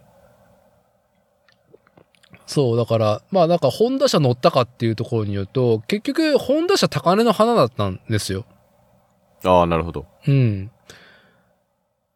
僕が、えーっと、普通免許を取って、二輪の、えー免許を限定解除的な感じでね、中免を、その、なんだかな、試験ないんだったかな学科がないんじゃないですか。学科がなくて、えーっと、実地だけやりゃいいんじゃ、実地のし試験だけ、そう僕も最初車取って去年やっと中面取ったんですけど、そんな感じだったんで。いやー、間を空けてガッツ出したね、 だいぶ。去年、あ、もう一昨年か。そうね、実地の試験だけパスすればいいっていうそう、そんな感じですよね。時が、ホンダの CB スーパーフォア、CB400 スーパーフォアが出たばっかりで、はい。えー出たばっかりっていうか、うーん、石鹸してたね。で、車高にで、に、黄色いタンクのカウルのスーパーフォアっていう感じだったんですよ。赤だったかなだから、イデオロギーじゃん、オートバイって。はい。なんか、車高であったバイクだから、なんか、ダセーって思ってたのね。うん。で、いやあの今、今もスーフォアなんで、教習所は。あ、本当はい。スーパーフォアだった。はい。あー、いや、まあ。もう一、もう俺の趣味的に多分一生こんなバイク乗ることねえんだろうなって思いながら。あの、凡庸的な感じ、な、なんだろう。うんいやでも言うて僕が乗ってるバイク、その短気筒125のオフロードバイクとかだから、うん、言うて全然別物なんですよね。それはそれで面白かったですけどね。うん。はい。そう。だから、後から気づくわけよ。スーパーフォアの凄さっていうのは。うん。ね、なんだろう。僕の性格としては、あまり、自動車も、単車も、お金一生懸命貯めて買えるタイプじゃなかったんで、ああ。うん、まあ自動車のせがれとかが、せがれとかが、これ5万でいいよとかいう、5万だったかな。結局ちゃんと自分で所有したのは鈴木の250ガンマ、うんっていうああ、ガンマ。はい。ツーストイカガンマと言われるやつがうんうん所有してたバイクで、でも当時は、まあ、スワッピングというか、みんながの持ってるバイク、1週間貸してよとか、ああ、なるほど。交換とかさ、よくその学校内でしてたから、いやー、ちゃんとセッティングしたスーパーフォアを乗った時に、要は、ピーキーすぎたから、ガンマが。はい。 なんか、もう下が、こんなん売っちゃいけないでしょっていうくらいスカスカ で、何回転か忘れたけど、高回転でバカみたいなトルクが出るっていう風だったから、もうもうパワーバンド入れた瞬間もあう違うの、子になる感じですよね。三速でも前輪浮きそうみたいな、になるのやめてみたいなって、あの、し白青のやつですか、ガンマ。白青のやつ。ああ、あのね、専門、僕が専門の時に、はい。そういうの好きなやつがいて、はあはあ友達が乗ってました。ああ。いやー、あれ、なんか、すごく、ツーリングとかするとストレスでしかないバイクで、でしょうね。で、結局、ホンダのスーパー4をちょっといじったやつ乗った時に感動して、車高ではなんか、なんだろうね、こう、学校っていうところもあって、レッテリングしていた、非凡としていたものが、こんなに調子いいんだっていうのを、イカガンバに乗ってから感じ、スーパー4はすげえなっていう。あと、教習所仕様のスーパーフォアって、デチューンしてたんですよ。ああ、そうなんだ。そう、教習所出荷用っていうのがもうあって、最初からメーカー出荷時からデチューンされてるのがあるんですよ。へえ、初めて知った、それ。そう。だそれも多分あるかもしれないです。ああ、なるほどね。なるほどね。いやー、だから、そう、だから、ホンダ車っていうと、単車で言うと、あと、何乗ったかな ?CB 他もなんか、たまに貸し、借りて、なんか乗ってたけど、その時は、ホンダっていう、ホンダのなんか排気量、でかいやつ、みたいな感じ。うーん。まあ、あとは、モンキーとかになっちゃうから、なるほど、なるほど。うん、車で四輪は全然ないですか四輪は、え四輪もやっぱり免許取ったばっかりはさ、みんな、ね、あの、まだ86が5万円で先輩から譲ってもらえるっていう時代性だったから、えっ、とね、EG の何だったっけな、シビックのボロボロのやつとか借りたりとかして、ああ。あの、VTEC LED じゃないや、VTEC 赤ランプがある時代です。可変するとパッとつくんですか そう。ババババってつくんですよ。バカだよね、今考えると。まあだって昔のあの、ターボ、ターボ回るとあの、ターボランプつくやつとかあったじゃないですか。ありましたね。あのノリです。ああのノリっすうよね。ん、あのノリです。下品な、すごい、あの、なんだろうね、加速感あったよ。そうターボには、その、劣るんだけど、うん。今、可変バルムタイミング機構なんて、マストじゃん。まあそうっすね。言うたらね。そんな急に変わるとかって、逆にさ、効率悪いじゃん。うん。いや、でも今、シームレスすぎてわかんないですよね。全然わかんない可変のかどうか全然わかんないけど、可変バルタイがない車は、やっぱり僕はちょっと乗れない、買えないタイプだから、うん。あまりにも、あのーなんだろうね、テクノロジー低すぎてうん買えないって言って、でもそれぐらい自然なんだよね、今、可変バルタイっていうのは。VTEC あったねとかじゃなくて、VTEC クソはもうね、当たり前になってるっていうね、うん、うん、確かに。時代性なんだけど、今。うん、借りて乗ったりとか、まあディーラー行った時に、なんか、うん、スポコン仕様っていう概念はなかったけど、それぐらいだったね。ああ、足回りは硬かったね。ホンダ車。あー。なんか、はい、あの、おじさん昔話で言うと、えっと、もうこれは、じ自動車業界、整備士にやった時に知ったのか、それとも技術部で働いてる時に聞いたのか、どっちか忘れたけど、あの、えっと、トヨタがビッツで、その前にホンダが何だったっけちちっちゃいやつ、一番最初に出したやつ。フえ、フィットじゃなくて、ィットだったっけホンダって。あの、セグメントの車っすよね。そう。フィットが先行だよね、あのサイズ。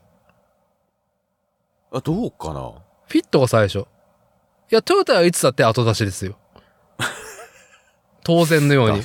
た確かはい。全部さらっていくタイプですから。に。そうっすね。まあ、ピットで、えーっと、とかな。ロゴってのも昔あったけど。いやいや、ちょっとやめよう、それ。古すぎる、古すぎる。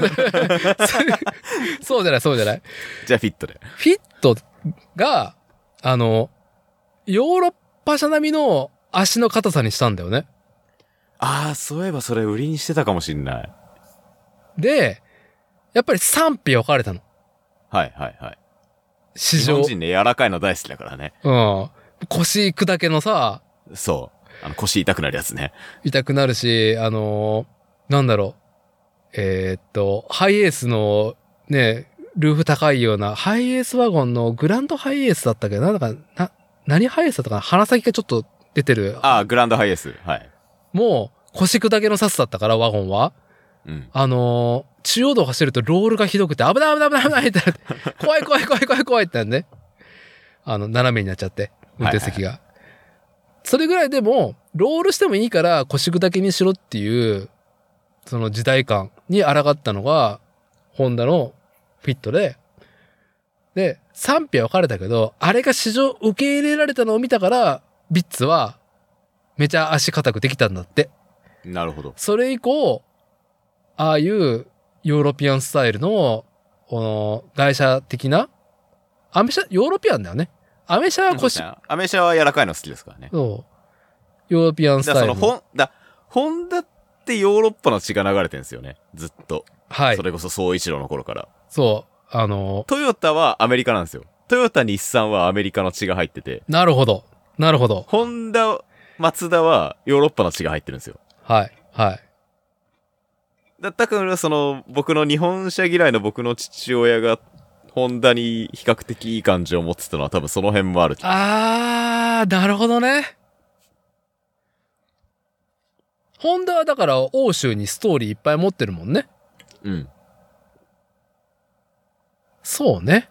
そうだ、開発も多分、その、それこそ、総一郎がいた頃も、多分ヨーロッパベースで開発をしてて、はい。多分トヨタ、日産はアメリカベースで海外拠点は開発をしてたんですよね。はい。なるほどね。、だからら、ほら、フェアリー Z とかもアメ車じゃないですか。アメ車だね。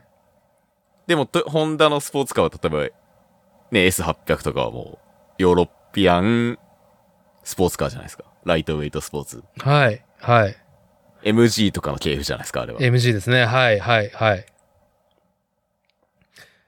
あー、いや、俺こういう話多分10代か20代の前半にしてい て、いや多分、ね、本当に女もいない、金もないってやつが集まると、こういう話を永遠ファミレスでしてるみたいなこと を、をいやーそう。だから、こういう話の、いや、高田くんありがとう。いや、本当におじさあん今ね、いややいおよかった酒っ、すいいビールこがれ飲大め丈夫ですか皆さんは多分ついてきてないと思いますけど。いや、うちの番組は基本ついてこなくなるっていうのを、あの、別に何も気にしないタイプの番組。あだからどうませ、あ、僕も、はい僕もそういうタイプの番組やってるんでいいんですけど。いや、多分ね、うちの番組長尺だから、だいたいみんな1時間以内で降りてると思うから、もうみんな寝てますね、じゃあもでう、も寝てる、寝てるか止めてる、長えな今日もみたいな感じ。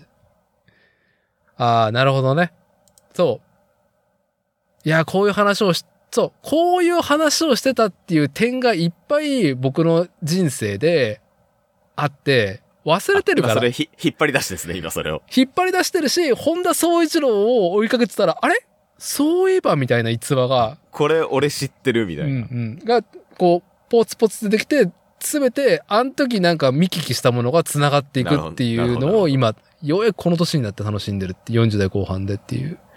で、今ね、あの、球を投げたら、まあ大体こう、受けてくれる高田くんは。す あ、もう最高だ。もてなよしかっ、たっすもてなしバッテリいーで。やいや、もう。ありがありがとうう。ございますっていう。光栄です。ちなみに高田くん、ホンダ車といえば、その子供の時に乗ってた、ね、あの、6歳に乗っていた QR50 から。 QR50 から、以後なんか乗ってたえーっと、さっきちらっと言った、まあ今も持ってますけど、うん。原付き、ギア付きの原付きのトライアルバイクは TLM50 っていうホンダ車なんですけど、はい、はい。でもね1985年製とか。ああ、でも、オートバイって、そ、それぐらいの年式が一番リミッターとか、規制が低くて調子いいとかっていう感じそう。まあ、ただめちゃくちゃ遅いんですけど、ああ、そうなん結 50cc だけど、フルサイズなんですよ、サイズは。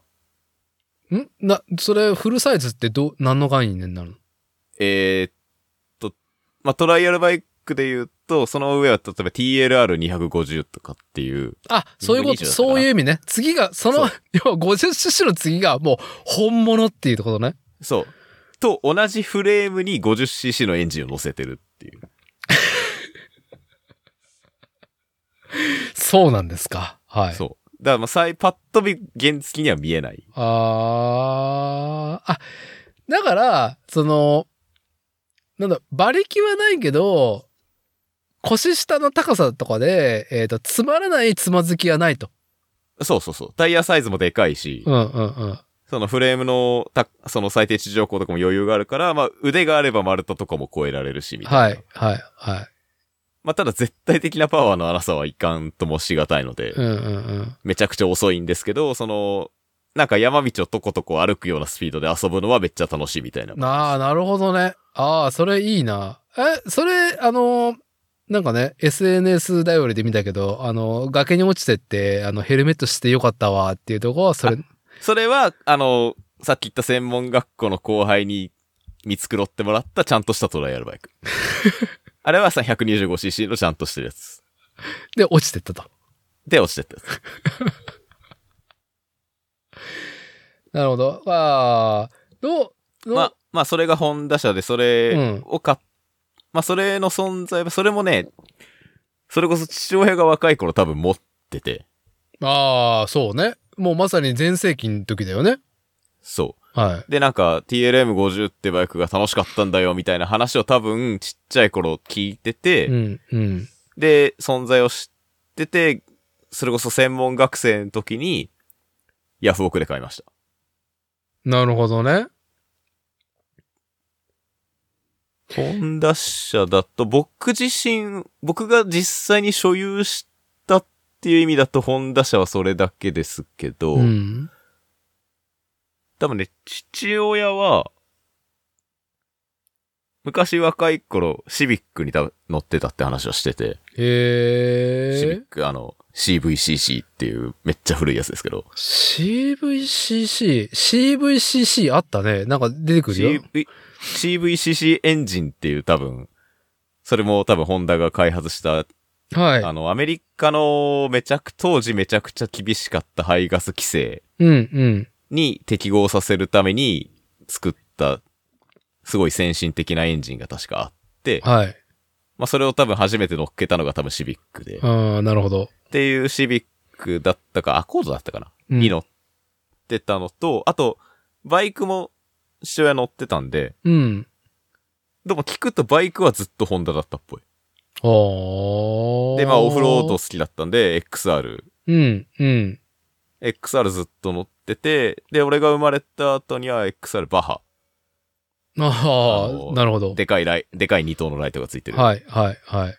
バッハはしばらく結構僕が大きくなっても乗ってたかいやー、なるほど。なるほど。な。、で、そうだ、思い出した思い出した。父親がそのホンダ島、バイクホンダ島になったきっかけの話があって、確か。うん。なんか北海道にツーリングにほ行ったらしいんですよね。はい、フェリーにその XR かなんか乗っけて。はい。したらなんか、なんかエンジン壊れて、向こうで。うん。で、うわ、これもう、ね、もう北海道多分着いた直後ぐらいになんか壊れちゃって、はうわ、来たばっかりなのにこれどうしようもないなみたいになっい。て、うんうんうん。ダメ元でその現地のバイク屋さんに駆け込んだら、はい。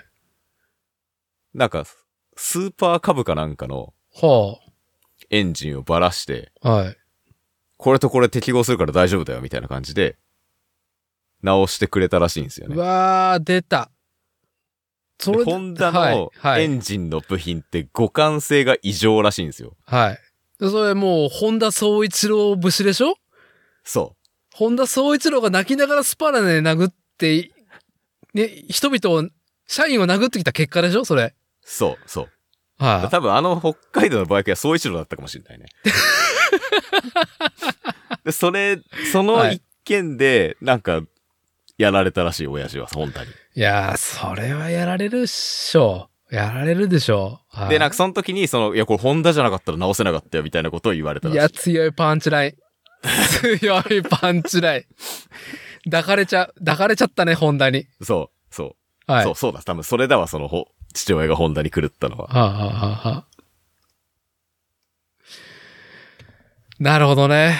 そう。だはから、まあだから僕も悪い感じはないし、そのちっちゃい頃からモテギ連れてかれてたし、い。うんうんうんうん。だから僕自身が実際ホンダ車には乗ってないんだけど、全然だから、まあ今の、現行のホンダ車にあんまり魅力感じないけど、いや、しょうがないよ。うん、それは、もうなんか、ね、うーん、苦しいところで戦ってんなーっていう、グレタさんと戦ってるんですよ。 今、内燃期間は今。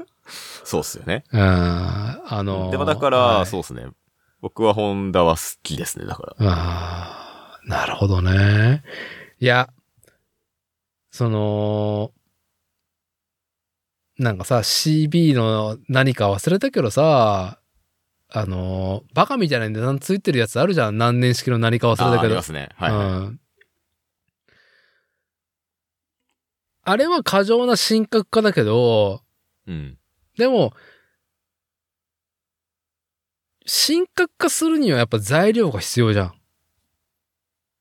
うん。いやそうっすね。やっと、その、神が、ね、1950年に生まれた、その神のルーツを、ようやく時を経て感じた。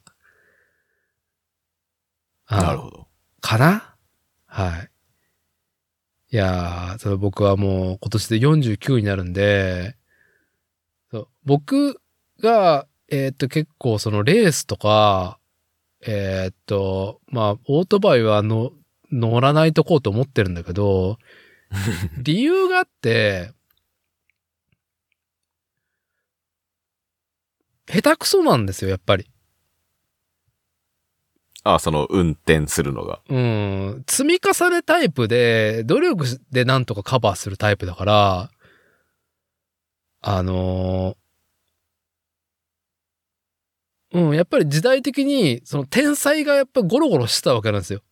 天才を、はいはいはい天才を観測しやすかった。あの、二輪でも四輪でも、うーん。それは、えっと、有名人とかじゃなくて身の回りでも。身の回りの、お前、すげえな、みたいな。ああ、そうなんだ。っていうね。みんなこぞってさ、やっぱ、原付きで、みたいな感じ。原付きで、とかさ。免許取ったら車でドリフトみたいな、はいはいはい峠行ってみたいな感じだったから、うーん。これは俺無理だわっていうのを、その、感じて、いち早く、そういう競技的なこところは、こう適性が低いからやめてるのね。なるほ特ど特に内燃期間は。で、プラモンをやり始めて、やっぱ、個人的にはプレイヤーに回りたいタイプだから何事も。うん。車のプラモ買うって何オートバイの車あ、プラモ買うって何実車買うのが最高でしょっていう、一個考えがあったんですよ、若い頃は。はいはいはいはい。いや、プラモでなんかそのね、自分おのもちゃじゃんみたいな。慰め、慰めしてもみたいな感じだったんだけど、いや、こんだけバカみたいにプラモ作ってると、やっぱ座標がどんどんできてくるんですよ、時系列と。はいはいはい。そういう楽しみ方がようやくできるようになったなーっていうあー風になって、でいろいろ、その、いや、僕が金持ちだったら全部さ、実写買ってさ、楽しんでることは現実的じゃないから、でもプラモで触ると、タミヤは当時性をまとってるから、はうん発売された当時、実写が発売された当時にプラモデルにしてるから、なんか当時性をまとってんだよね。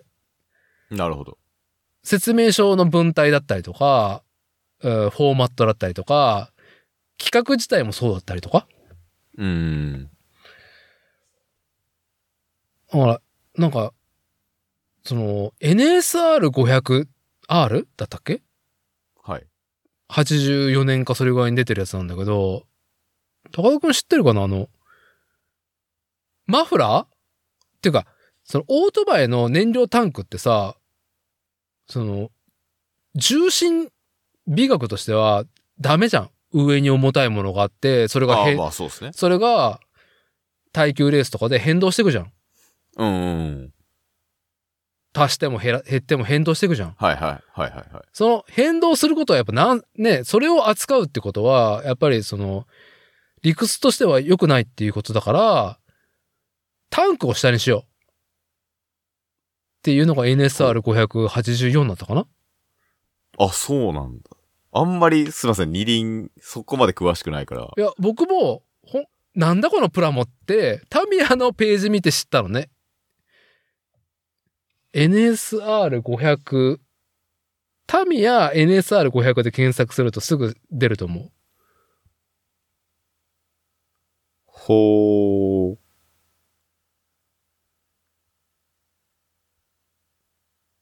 12分の1シリーズってやつですかね。はい。で、パッと見、外から見ると、このトリコロールのやつですよね。もう全然わかんないの。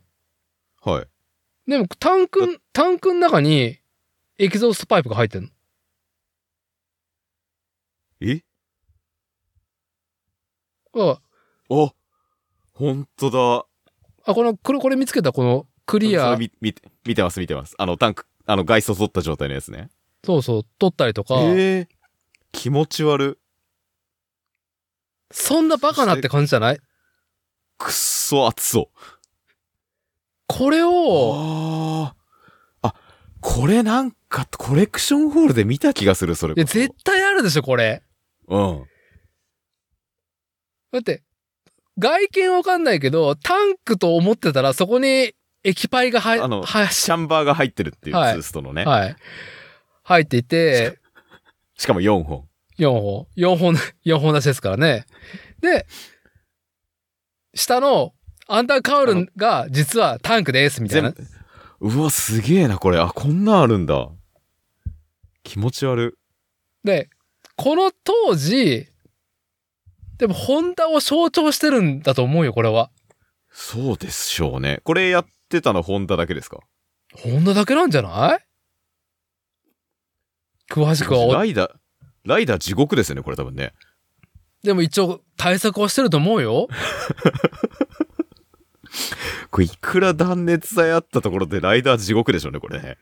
いやー、だから、マフラー抱えて走ってんでしょ、ずっと。そうそうそうそう。いやもう今ね、僕のプラモのストックに、ね、これやべえなと思っていや、かこれはやべえわ。買ってあるんだけど、でもこのモチーフって、その、カウルを全部取ると、な、なんだろうね、その、液体が、こう、機械生命体みたいに見えて、時代的に、広角機動隊とか、ああいう SF 漫画とかのエッセンスになってるなっていう、これは完全に僕の、なんとなくの感覚ね。うん。異様じゃん、このフォルム。異様ですね。でも、これを、レースシーンに持ち込んだ、ホンダの、からくり工夫でなんとかしようってしよう、してた時代性はあ。今だとありえないじゃん。シミュレーションでさ、いろいろできるわけだから。はいはいはいコ。ンピューターで、パソコンで。確かに。あ、でもそれって、古い機械がなぜ魅力的かっていうとそこなんですよね。うん。その、結局、まあ、僕なんかも全、いろんな機械、車もバイクも飛行機も戦車も好きですけど、はい。結局、すべてのジャンルにおいて、現在のものって基本興味ないんですよね。はい。昔のものにしか興味なくて、うんうん。今。のものってのは大体全然魅力を感じない。うん。ですけど、それなぜか、まあいろいろ理由はあるんですけど、理由の一つとして、やっぱ機械って、機能が最優先じゃないですか。はい。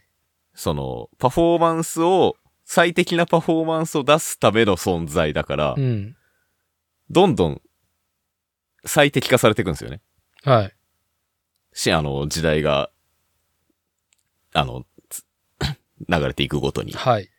そうすると何が起こるかっていうと、結局みんな同じ形になるんですよ。そう。収束してくんだよね。そう。これが一番効率的。うんこのスタイル、この形が一番効率的で、ハイパフォーマンスっていうの、答えが、うん。答えがあるんですよね。だからその機械って。はい。答えがあるから、みんなその正解になっちゃうんですよね。時代が流れていくと。はい。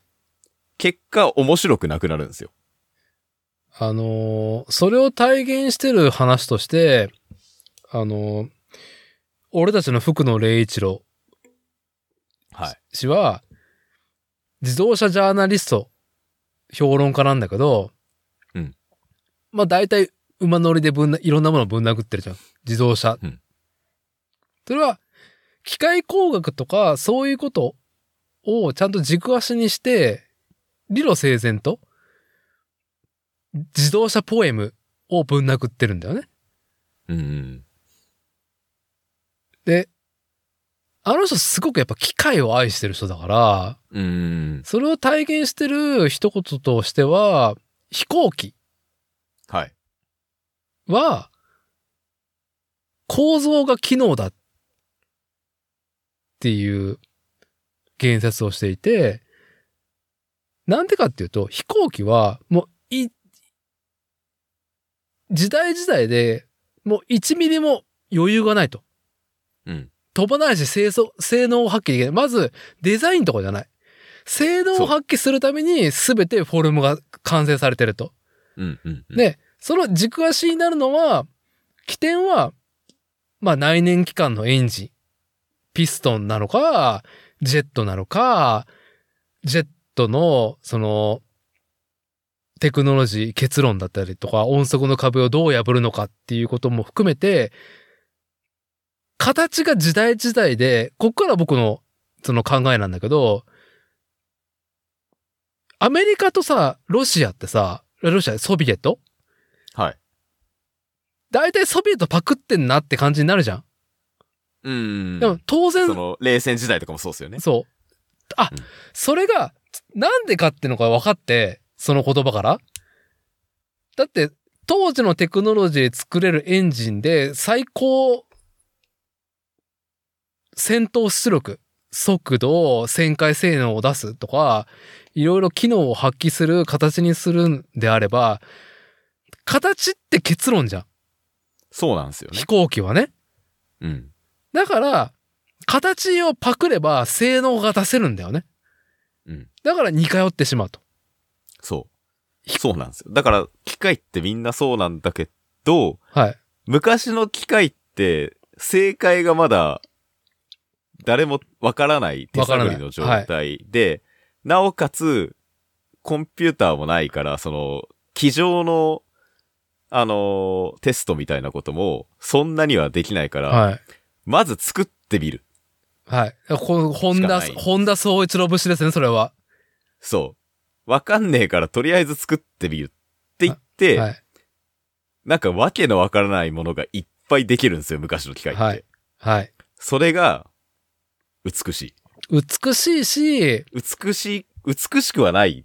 だからその、いわゆる、機能美っていう言葉の対極の存在なんですよね、それって。その、はい。いわゆるその、正解が分かって、その最適解に近づいた形っていうのが、いわゆる機能美ってやつだと思うんですよね。ああ、なるほど、なるほど。それとは全く対極で、全く効率、今思うと効率的ではないし、はい。その、不格好だし、はい。だからこそ愛おし伊い。藤そう美しくはないけども、はい愛おしい。はい。そう。だから、本田宗一郎と、ほ本田宗一郎の、まあ、なんか、常年先行型と、福野霊一郎とか、あとは、あの、まあ、福野霊一郎よりも、F1 の監督だった中村さんうん。の、まあ、理路整然とした結論のぶつかり合いができるのって、よ、車だからできるんだなっていう話があって、うん。福野霊一郎論で言うと、車はデザイナーがいるでしょっていう話を、から、この飛行機の話になってんだけど、なるほど、なるほど。いや、大体の形で走るから車ってって。そうね。だってそのね、別に空気抵抗めっちゃあっても走るしね。うん。だから、見た目でいい、速そう、強そうっていうだけで、ブランディングで成立することを、否定、すべては否定してないけど、認識してないユーザーと、あとはメディアをクソ怒ってたんだな、あの人。なるほど。分かって言ってないっていう。うん。全員ポエムを語り、メディアが。受けてもポエムに乗っかってるだけみたいな。全然機能とじ自分の体験楽しみっていうのを実作じゃなくて、ポエムしか見てねえじゃねえかみたいなっていうことうん本当。に、えっ、と、スポーツカーとしての性能っていうものをどこまで突き詰めてる車があるのか、エンジニアリングがあるのかっていうことに怒ってるけども、それを僕は読んだ時に、福野礼一郎のスポーツカー論だったかなはい。ならんだ。いやー気持ちいい。ありがとうございます先生っていう感じだったんだけ ど、逆に、今回、本田総一郎を追って気づいたことがあって、余地があるじゃん。走っちゃうじゃん、四輪は。はい。だからそこに人の俗っぽさが介入するんだな、みたいな。うん。人間性がすごく垣間見れるな、みたいな。確かに。本田総一郎が関与することで勝てなくなる F1 とか。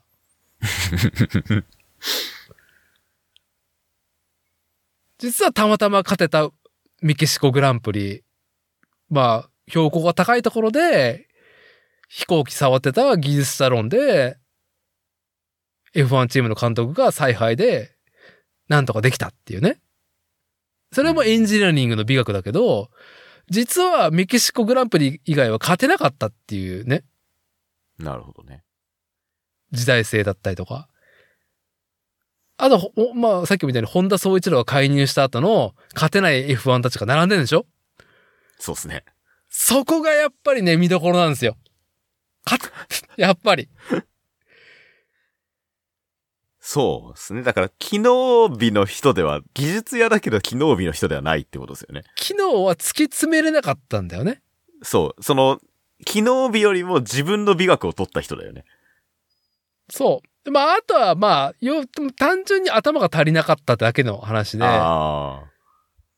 だから、その、本田宗一郎を美学で語るっていうのは、その僕が浜松の本田宗一郎ほにゃらか伝承館で、まあ、ムービーが流れてる、いろんな、やっぱ昭和、本田宗一郎昭和ロマンうっとりポルノが流れてるんですよ。ムービーも。はいはいはい。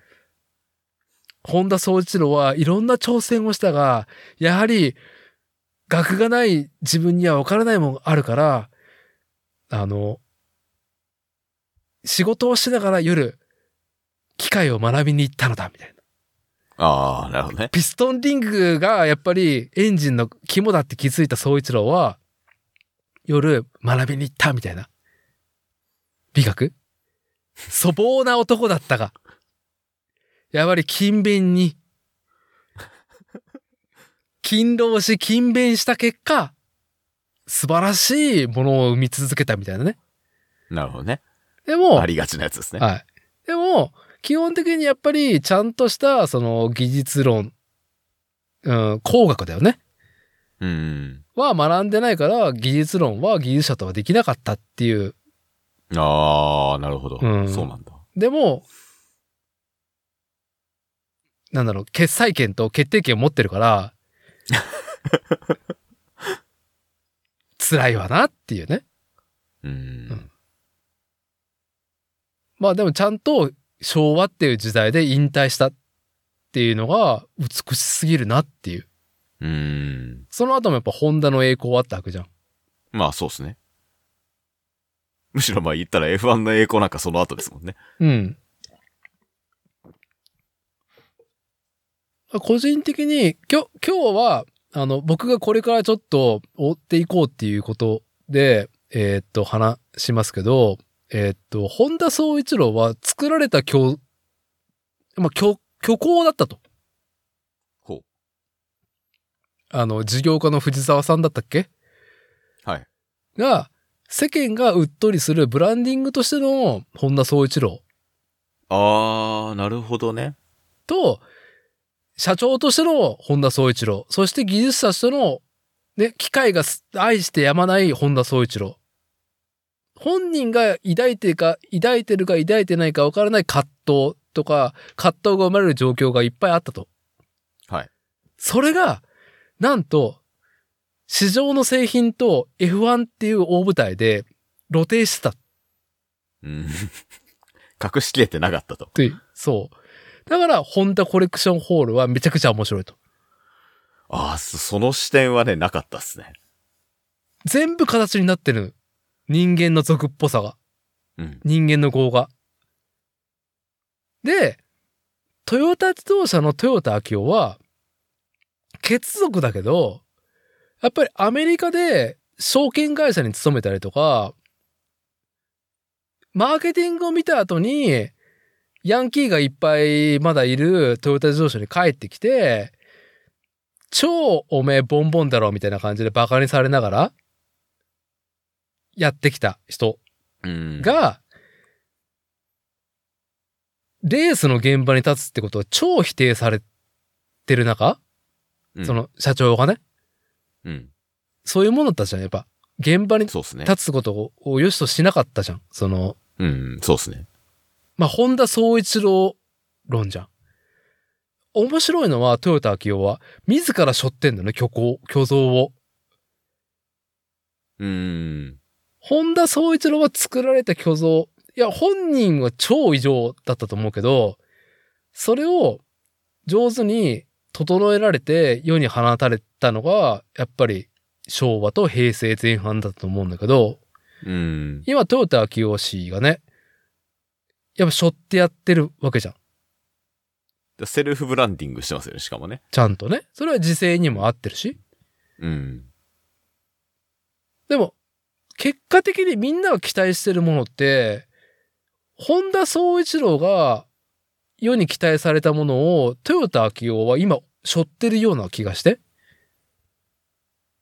ああ、なるほど。で、それ自ら背負ってるし、今、ホンダが、あと新しいさ、名前を忘れちゃったけども、ついこの間公開された、あの、ラグジュアリーな自動運転のなんかね、本 EV 当、の車ですかホンダの車。まあ、僕も全然興味ないって知らないですけど。でも、トヨタキオは内燃機関の復権を掲げてるんですよ。うん、それは知ってます。水素エンジンですら、いや、旧来のね、ヘッドを変えれば水素エンジンにできますみたいな、もうやべえなと思ったけど、うん。もっと深く切り込んでね、内燃機関あれは完全に東南アジアとかインドの市場の、あの、ね、ヤンキーしか住んでない国々の人たちと触れ合ってるから、昭和をやられるなっていう、目処が立ってると思うよ。そう。だまだ世界には昭和やる余地があるぜっていうそう。ことですよね。あの、ヨーロッパはもうグレタが席巻してるから、うん。あもうあんまあっちにも近寄らないみたいな感じ。超苦労してるから。うん。まあ、もう東南アジア、アジアだけで、もう、ヤンキー内燃機関文化を作るぞっていう、あれはなんかは、もうね、生命だと思ったんですよ。こついこのな間るほのどは。ねああ、これはアジアでやるつもりだな、みたいな。まあ、アメリカのね、面白い、あ、なんかつまらないことに飽き飽きしてる連中もついてくるのも見えてると思うし。うん。そういう意味で、今ちょっと、やっぱ改めて、本田総一郎が、その、なんだろうね、日本国内の人々を動かしたものっていうのを見たいなと思って。なるほど。はい。だからね、ちょっと、一旦まだ切りますけ ど、すいませんね。あまだ時間大丈夫ですかあ、僕は全然、まあ明日も休みだしあね。す全然。すいませんね。あの、はい。ヤフオクで、僕が今プラムやってる1981年の CB750F はい。が、フレームが、8000円でオークション出てるんですよ。あ、実写の実写のフレームだけね。いや、ちょっと欲しいなと思っちゃってる俺がいる。 ?8000 円。 8000円。 8000円はいい、いいんじゃないですか。送料が9000円っていうね。いや、もう、買えないから、ね。乗れないし、うん。時間もないし、危ねえし。でも、実写のフレーム飾っとくだけでムフムフできるんじゃないかな、みたいな。あ、それはね、それをね、2万弱だったらいいんじゃないですか。 あ、ありがとう。ありがとうございます。それは、それはあの、大人のたしなみとして許される範囲内だと思いますよ。ありがとうございます。ちょっとお小水行ってきますけど、あの、ちょっと高田さんに、あの、意見もらいたいことが一個あるんで、あ、わかりました。はいお願いしますじゃあもう一はい。はい。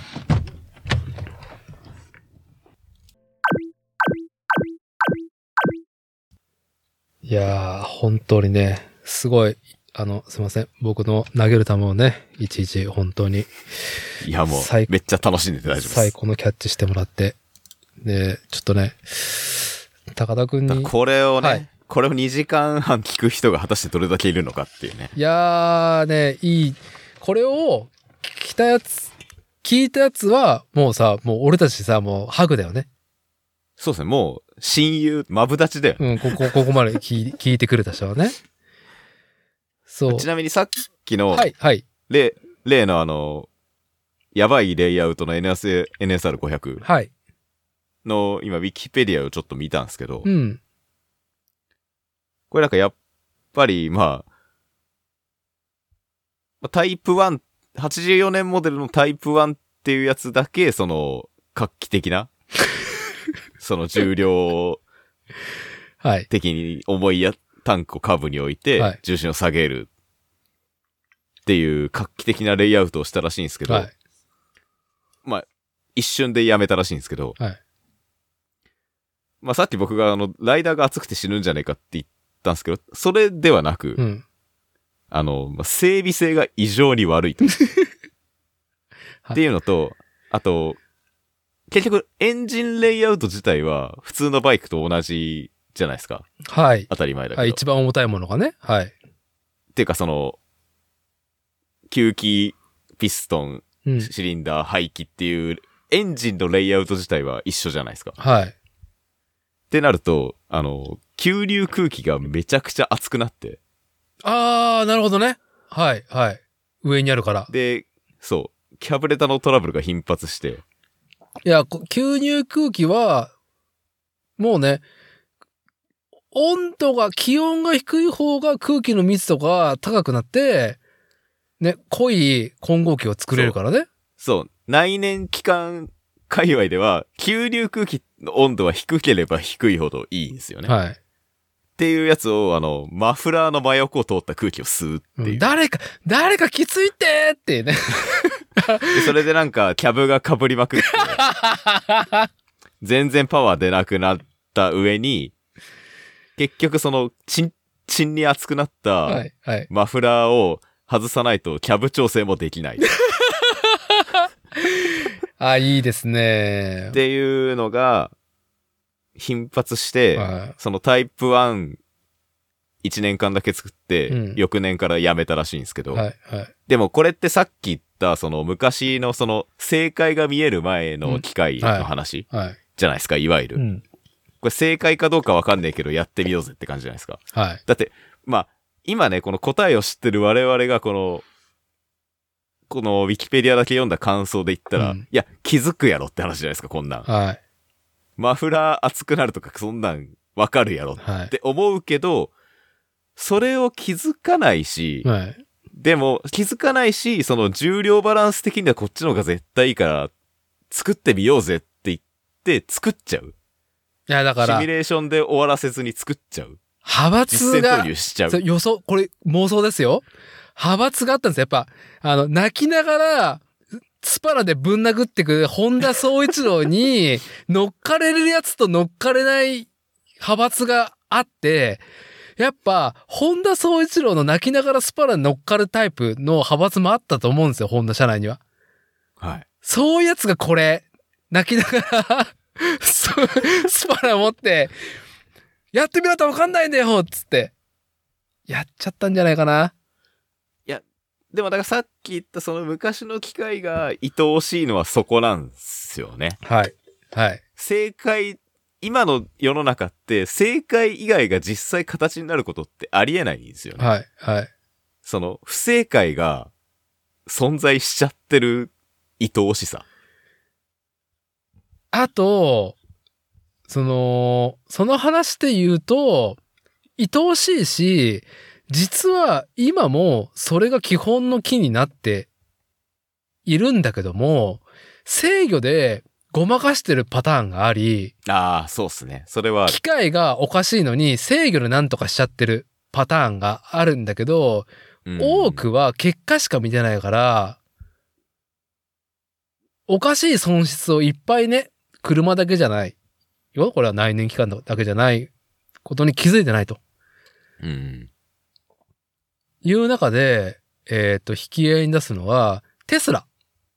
はい。で、俺が胸熱なところの話というと、えーね、本当に、まあ、愛してやまないオタクっぷり、ギークっぷりのところのイーロン・マスクはいいんだけど、要は、ペーパルだったっけで、その、すごくお金を得て、まあ、弾き出されたんだよな、イーロン・マスク確か。はい。あいつ、基本的に誰とも仲良くできないから。そうっすね。で、金あるから、まあ、EV、自動車メーカーを作るんですよ。それはテスラね。うんで、その先にやっぱ、あの、今の宇宙事業もね、ちらっとあったと思うよ。工業に関わりたかったんだ。あいあいつフィジカルに、か関わりたかったんだよ。はい。デジタルキーギーク野郎だから。うんでもさ、おかしいじゃん。企画はいいよ。エンジン、その、開発はできるじゃん。はい。生産は開発と生産技術は別じゃん。そうっすね。じゃあ、どうやってラインを作ったか。おー。トヨタのセプター、米国カムリのラインがはいはいはい、はい。撤退した工場をそのままテスラが受けてんの。あ、そうなんだ。いや、多分、これ、なんかドラマチックに、あトヨタが、トヨタさん行っちゃうのそんなひどいみたいな。社員もいるのにみたいなところに、イーロンマスクやってきて、じゃあ、僕の夢を共に歩んでくれるかいみたいな、甘い言葉を。うん。じゃないと思うんですよ。だって多分、いろんな、その、アメリカの理由で撤退してると思うんですよ。あ、トヨタもね。トヨタもね。でも、まあ、トヨタ自動車なんて、なんだかんだ言って、いや、工業なんて、従業員が働けて、ね、給料を払えるっていう、分配ができるからっていうい、ね、一個の、その、な、なんだろうね、えっ、と、イデオロギーがあると思うんですよ。うん。だからそうみすみす捨てれない中で、ちゃんとトヨタから譲渡されてると思うんですよ。テスラってなるほどね。だから、生産技術を持ったアメリカの工場を、トヨタ方式ね、を,、はいはいはい持ったところはテスラの車を作ったから、形になってるところがある。なるほど。でも、そんなん見ないじゃん。はい。多くの人たちは。まあ、あと、機械のその魅力とかうん。だからこういう話をやっぱ啓蒙しないといけないっていうのがあり、え、一個福野礼一郎パイセンは素晴らしい結論を出してるけど、やっぱうるさいおじさんじゃん。そうですね。でも僕もやっぱりね、憤りをね、工業人と感じる中、いや、これは、やっぱりあれしかねえなと思ったの。本田総一郎を美少女にして、自動車工業のね、この、ありようを優しく伝えながら、ね、工業を啓蒙するアニメが必要なんじゃなかろうかと。なるほどね。はい。それが今、日本国内ないし、ジャパンアニメが席巻するコンテンツ業界には一番効くんじゃないかって、肌と気づいたんですよ。いや、でも、確かに、まあ僕もそんなね、アニメ全部追ってるわけじゃもちろんないから、はい。わかんないですけど、なんかこう、まあ、おこういうオタクおじさん向けの美少女アニメがこう、ばっこしてるじゃないですか、今。はありとあらゆるジャンルの。い。はい。意外と単純な車の女の子のアニメってなくねっていう。まあ、レースになっちゃうんだよね。うん。一個爆音っていうひどい漫画あと、ひどいのはありましたねう。んあれはちょっと作者のイデオロギーというか怒りが詰まりすぎて、うん。もうちょっとマス寄りにしてもらった方が受けるんじゃないですかみたいな。皮肉がちょっとひ、いや、僕好きですけど、みたいな。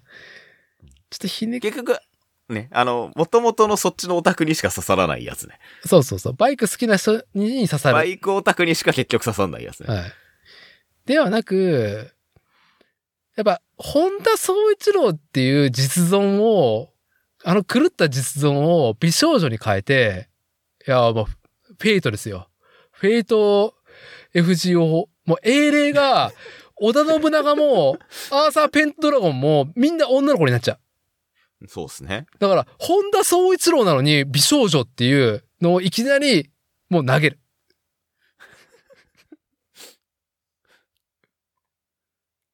でも、本田宗一郎って主役っぽいじゃん。いや、まあバリバリ主役でしょうね。結局、ヤマハも、まあ、トヨタですら、日産も、川崎も、やっぱあの狂ったものに引っ張られて自分の得意分野をさ、展開するわけじゃん。うん。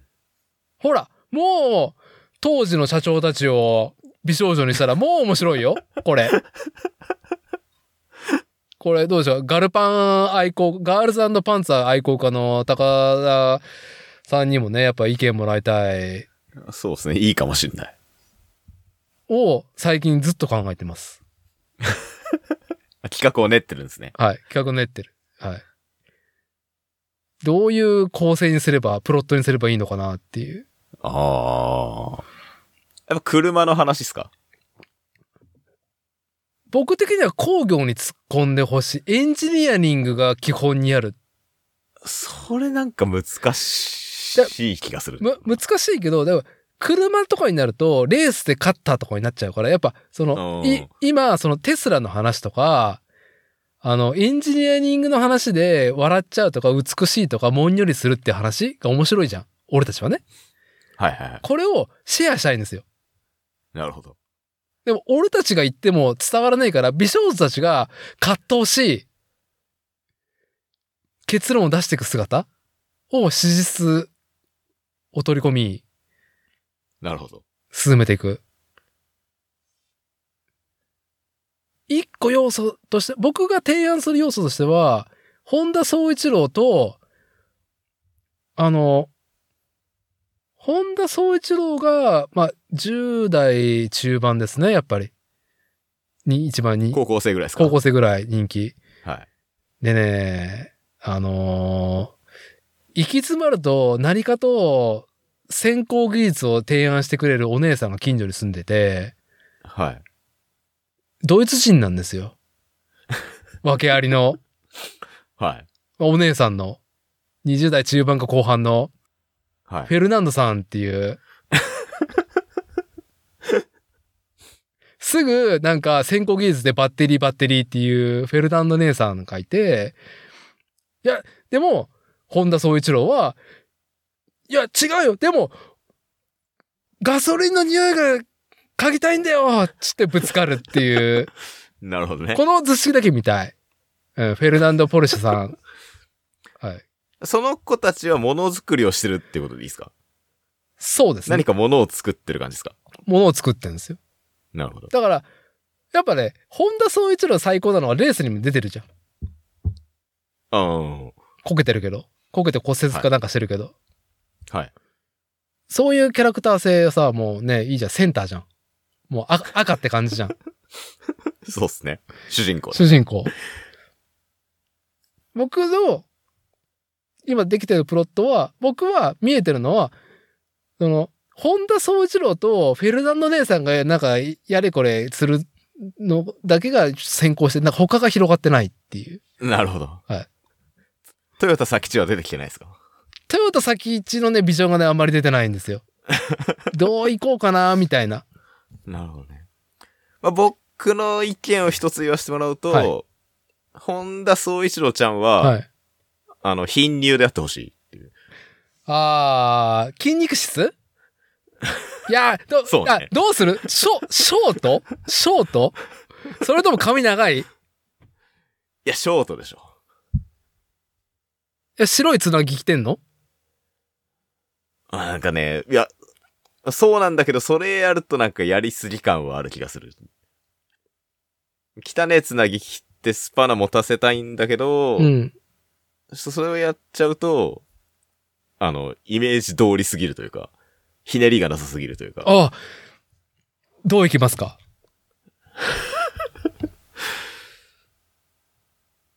難しいっすね。ベタにセセーラー服着せますかでも、ものづくりしてんだもんね。スパナ、スパナ持ってるんですもんね。すでっかいスパナ、なんかいつもしょっててもいいよ。 あ、もうそっち系それでもいいです。はい。なるほどね。ああ、そうね。本田総一のルックね。ああ、ルックね。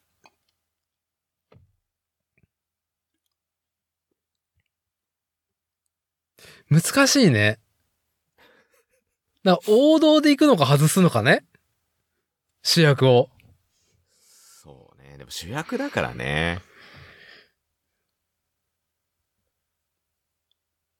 元気っ子やっぱそう、主役あんまり外しすぎると ね、こけますからうね。ん。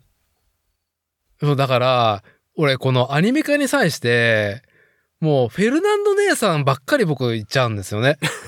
そっちの妄想がはかどっちゃうんです、ね、やっぱ、おじさんだから、やっぱ妙齢の ね、妙齢の女性の方の方が、こうつ、練りやルす、ナン練りやすい。と姉さんは、おっぱい大きいってことでいいですか長身、巨乳、気だるっていうことになりますい。よね、は やっぱりねい。。色白。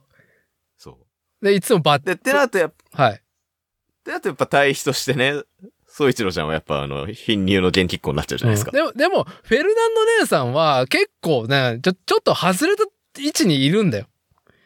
だからもっと密接に絡むやつだから誰になるのかってなるほいどうね。。毎回いるわけではない。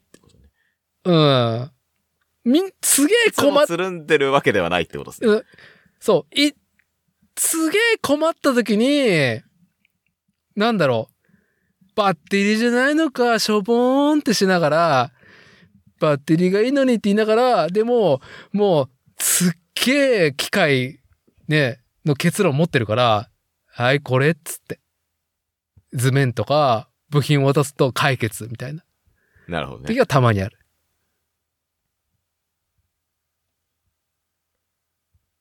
まあ、それで言ったら、総一郎誰ともつるんでねえからなっていう。つるんでない。でも愛されてるじゃん。まあそうですね。そこなんですよね。だ、その、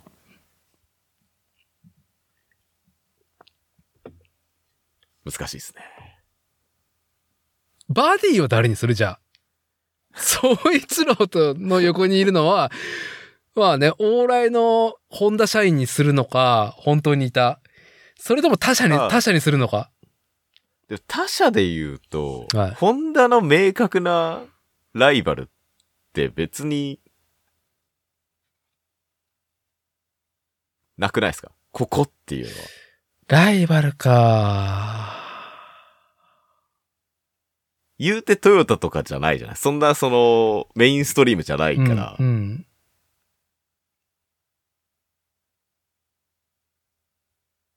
ヤマハとトヨタは、なんかいい関係性で、これはコンビなのはわかる。そう。だし、トヨタと日産は多分ライバルじゃないライバル。そう。なんかそういうのってホンダってなくないですかなんかどことも、すごい、我が道を行き過ぎてて、はい。だったら松田とかもそうなんだけど、うーん。じゃあ、あじゃあ、基本の木として、舞台をどうしましょうね。学校にするのか、部活ものなのか、そはい。何部だよっていう。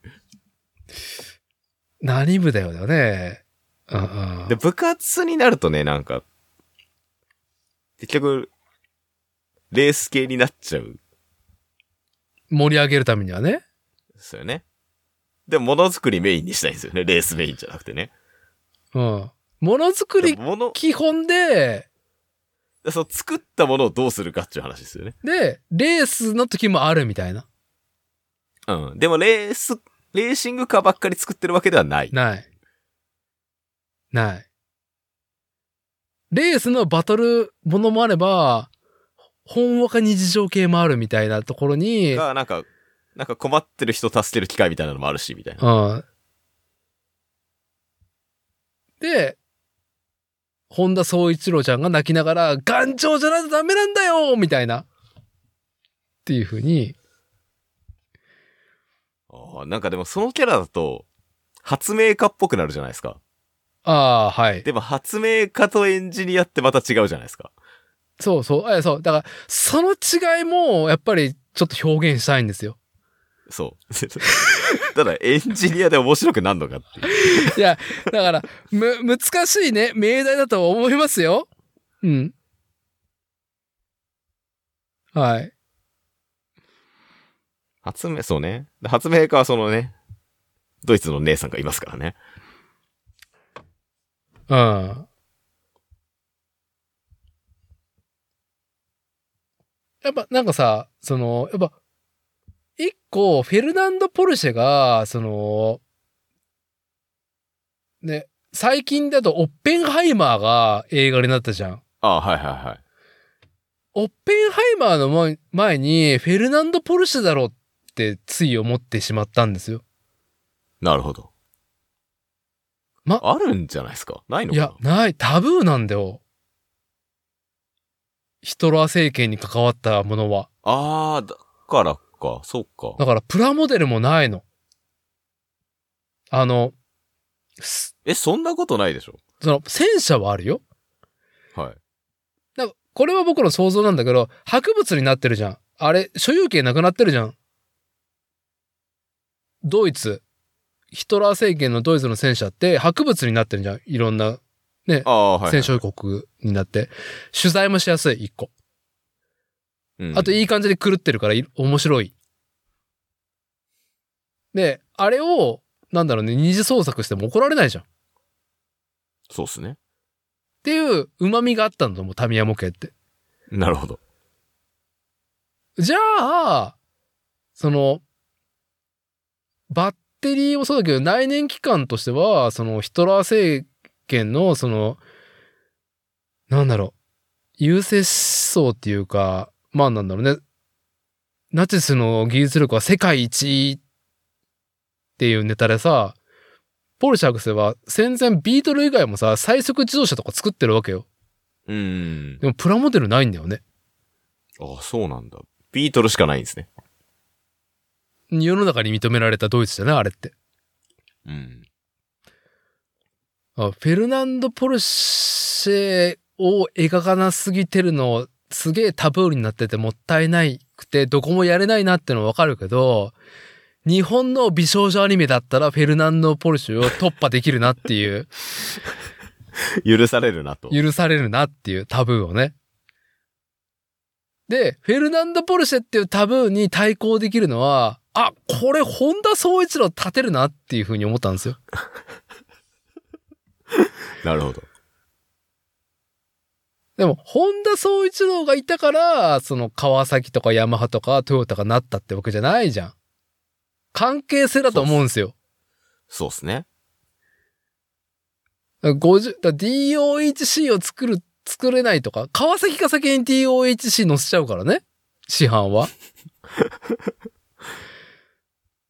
そういうのもドラマチックであり、擬人化というか美少女化すして世になんかその史実をね、その、なんだろう、工業その俺たちが大好きな機械からくりのロマン を語ってもらいたいんだけどな、みたいな。なるほど。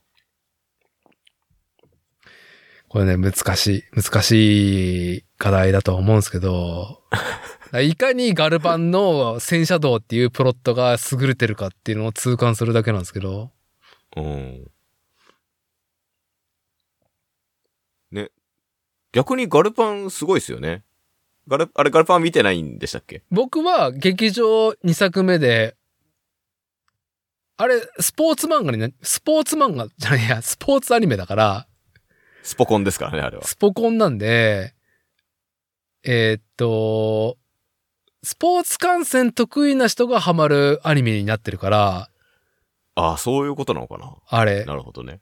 もう俺が見たらもう球団規模になってるから、あ れ。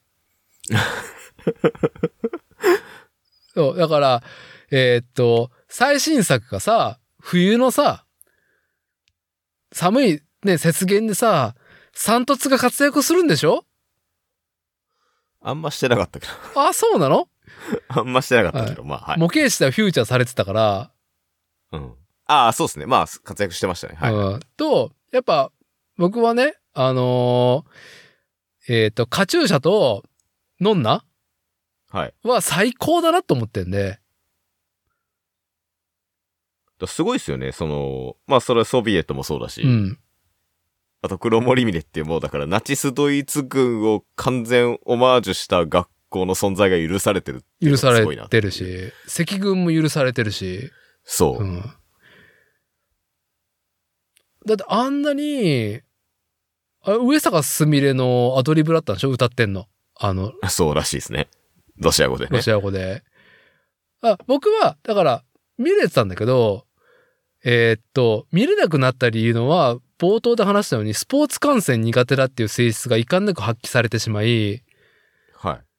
あのーキャラ増えすぎで、まあ、誰が誰やら。いや、誰が誰やっていうか、わーっていっぱい来ると、あー、ちょっと、すいません、無理です、みたいな。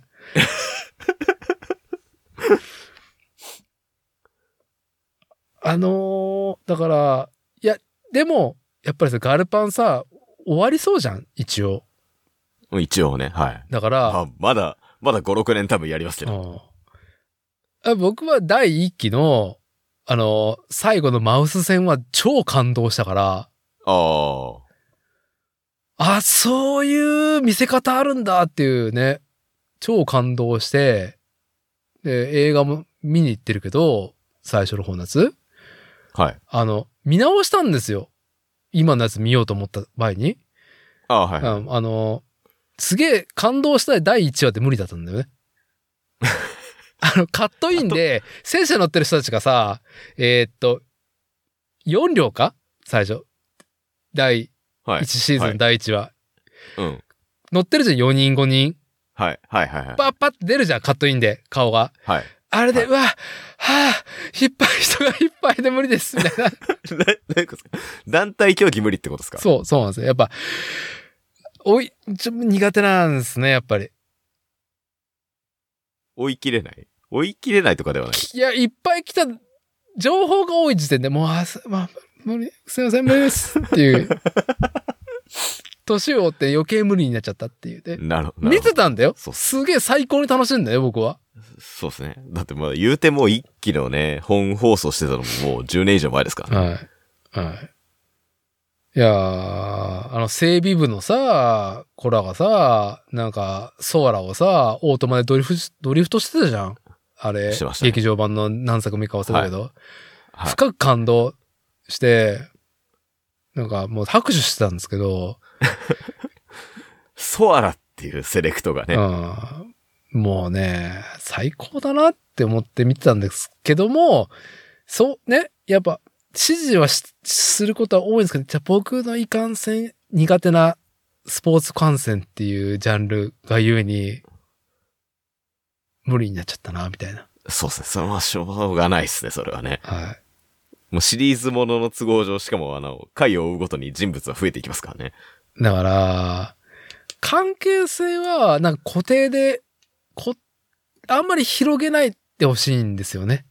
なるほどね。うん基本、10人以内で収めてほしい。基本5人で回してて、で、衛星にいる他の5人がちょいちょい絡むっていう図式じゃないと、程度にしといてほしいしと。てほしいっていう。なるほでもこれはなんかね、日本の主要自動車メーカー、ど。あ数的にはちょうどいいんじゃないかと。それぞれ美少女化してもちょうどいいんじゃないかな、みたいな。なるほどね。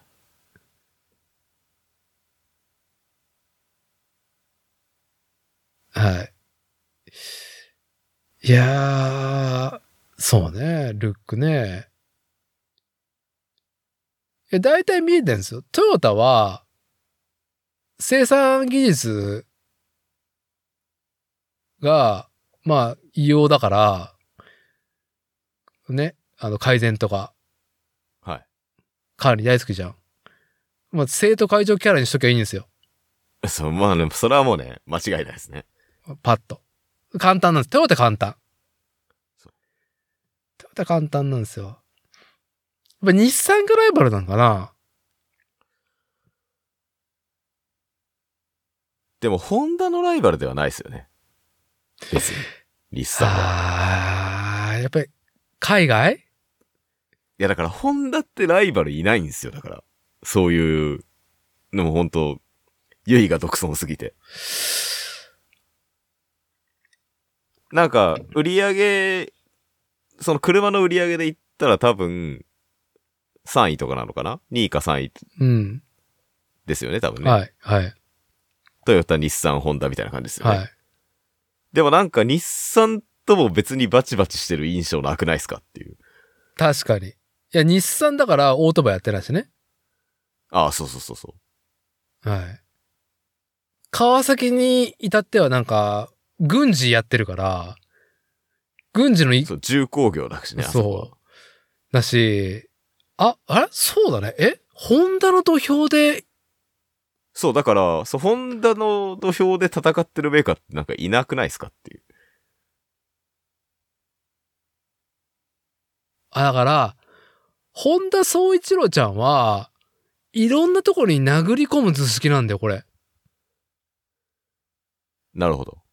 それぞれの土俵があり、ああ、じゃあ、だから、その、で今日はトヨタに殴り込みに行く会、そうね今日。は日産に殴り込みに行く会みたいな感じですね。そうね。いや、だから手っ取り早くやっぱ海外に行っちゃうっていう。かい、やっぱ、そうか、やっぱ、ああ、もうダメだ。国内基本じゃすぐ終わるから、やっぱ海外に殴り込み行った時に誰が対峙するのかっていう図式になり、えー、っと、まあ、序盤はアルファロメロだったりとか、そっちね。なるほどね。序盤は、そうですね。うん、ドイツ車とか強すぎるからね。うん。あめちゃくちゃ俺のフェルナンドちゃんが生きる。要は史実では死んでるし、戦犯級だから、戦犯扱いじゃん。で、そうですね。でもいわ、ばでも、でも実は日本に逃げてきて、ひっそり暮らしてるっていうキャラクターなのね。 これ、これもう、もういかに大丈夫かなこれ。で、もう、だから、現ドイツは、その世界では、フェルナンド・ポルシェなんて知らないんですよ。もう、ベンなツるほ、どベンツとかは、もう死んだものだと思ってんの。おーでも、ちょいちょい本田宗一郎ちゃんの背後に見え隠れする、いにしえのドイツのテクノロジーみたいな。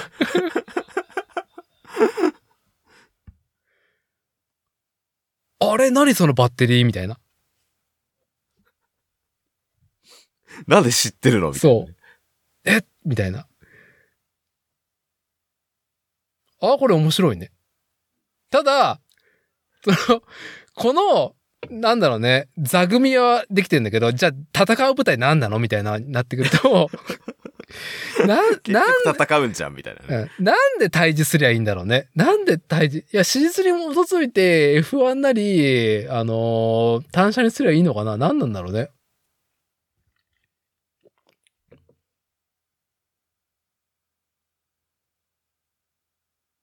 あ、だから、そうか。わかった。史実の F1 とか、オートバイのレーサーも美少女にすりゃいいんだよ。わ、だいぶわちゃわちゃしてダメだ。俺が、俺が一番苦手苦手なやつだ。る。クソ登場人物増えますよ。いや、でもしょうがないんじゃないだから、本田総一郎は立ってないけど、全部本田総一郎の手柄にし、本田総一郎ちゃんが世界の F1 とかオートバイのレースに出張って、その、レーサーを見回り補助するっていうあメカニックキャラが主役みたいな感じになるのかああ。だとすると、な、一期は F1 やって、みたいなね。はい、はい、はい。二期はバイクやって、みたいな。すごいね。 その、その振りははできるの、本田総一郎ちゃんすごいね。ああ。なるほど。なるほど。はい。いやー、どっかやってくんねえかな。 いやー、見たいな。今俺が一番見たいアニメ。じゃあもう。でも、本田さんにもうスポンサーになってもらいましょう。そうね。まあね、そういうことなら。そういうことなら。ああ。えでも、ホンダさんがスポンサーになったら無茶できないよ、もう。あ、そっか。そ、確かに。そんなベンツとガッチンコやれないよ。確かに。てか多分、ホンダ以外のメーカーが協力してくれなくなるよね。あ、そうそうそう、ほホンダが立ったらね。確かいに。やー、あまり馬娘のこと詳しくないですけど、馬娘方式で、JRA は協力してないけど、実際のその、馬主とか、あのーなんだろう、競馬に関わる人たちが、スポンサーしてくれる図式 ?JRA は、1ミリも、なんか、こう、公式で認めない馬娘みたいなスタンスは理想ですね。そうっす。でも結局別に協会みたいなのがあるわけじゃないですからね、車も ね。自公連、なんだろう自公連があるじゃないですか。いやじ 実質トヨタじゃないですか。いやいや、秋夫さんやめたよ、も う。もうに、日本の国を見限ってやめちゃったよ。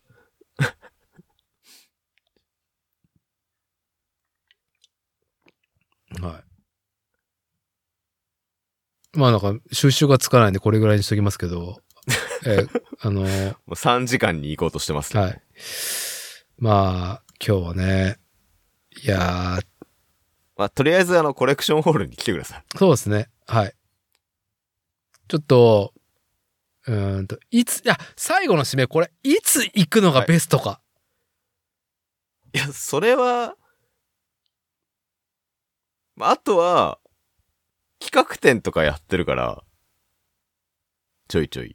うんま、ま、まず1個は、3月以降は、コレクションホールがリニューアルっていうこと自体が祭りじゃん。あごめんなさい、それは知らなかった。今、あれだよ。そうなん、うん。そうなんですかなんか今、あれ僕文脈を追えないけど、あのコレクションホールを、えっ、と、リリューアンする前に、まあ、名のあるトライアルライダーが、あのコレクションロールを、トラ車であ、走り、それは見、見た見た見た見た。見た藤波とか棒が走ってるやつは見ました。あ、さす、あれ、そういうことなんですね。あ、そうそうそう。改装する前に、もう壁もね、タイヤ、タイヤコンつけちゃったりとかして。あ、だからあれやってたんだ。そう、そういう流れでさ、あれ。だからもう今年の4月か以降は祭り、一個の祭りなんですよ。なるほど。茂木はね。で、じゃあもう、はいじゃあもう2回来た方がいいんじゃない ですどどういうことですかか。え今、今と回収後と2回見といた方じゃがあいい。い今入れないもん、今。あ、もうダメなんだ。もう入れない。去年、あ、な去年もう入れなくなっちゃったの。すみません。全然、あの、最近の事情は知らいなかっやた、。いい、いいです、いいですよ。だから、4月、こけら落としした以降は、まず、とにかく、えーっと、まあ、2022年に、名称も変わるぐらいじゃないですか。あ、そうなんです2000ねごめんなさい、ねう全然知らんかった。だから、まあ、コロナ禍にいろいろ考えたんじゃないいいタイミングだっていうので、あ、本当だ。そう、2022年に、はい、なるほどね。25周年なんだ。コレクションホールが多分、それでリニューアルするっぽいっすね。そう。だから今の、その、ちょっと話した、えーっと、モビリティパークとしてのモテギのホームページが、本当にレースコース横にあんのみたいな、もうファミリー大歓迎みたいになってるビジョンはいは2022年以降なんだよね。そうなんだ。 2022年に、えーっと、名称を変えて、ツインリンクモテギからモビリティパークモテギに変わったのが2020年3月はいはいはい。の流れなんだよ。このホンダのコレクションホールが改装するっていうのは。あ、そうなのね。なるほどなるほど。一個の漠然としたうちの家族会議、いや、うちの妻が旅行大好きおばさんだから、はいはいはい。素晴らしいでと思いまもす。あの、珍しく俺が遠くに行きたいって言ってるってことに、いつ行くんだっあ、じゃあ、っていうね。あ、じゃあむしろご家族のテンションは上がってると。上がってる。はい。なるほど。だから、ひで、うちの自営業だから、あと子供が小学校に入って、まあ小1だったらね、平日休んでもいいでしょうぐらいの。まあ別にね。うん。そんな、小1なんでみたいな。ううん。。なんで、えー、まあわざわざ夏休みにしなくても、今ね、だから、ただ、はい。旅行って言われちゃうと、なんもないっすよ。周りには。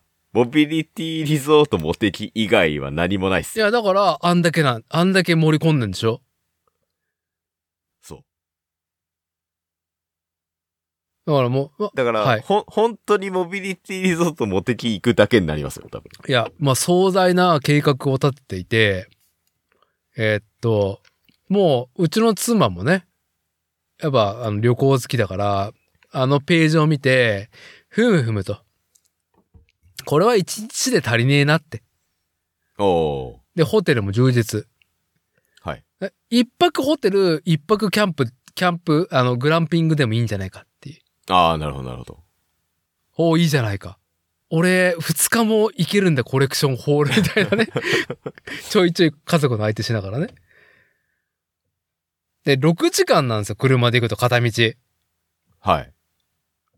無理すぎるだろうっていうね、6歳児を連れて。確かに。なんだったら途中の、あの、途中、あの、南アルプス市で降りて一泊するのもありだな、みたいな。っなるほどね。ていう壮大な北関東横方計画が今、2024年、うちのね、伊達家では、えー、勃興しておりまして。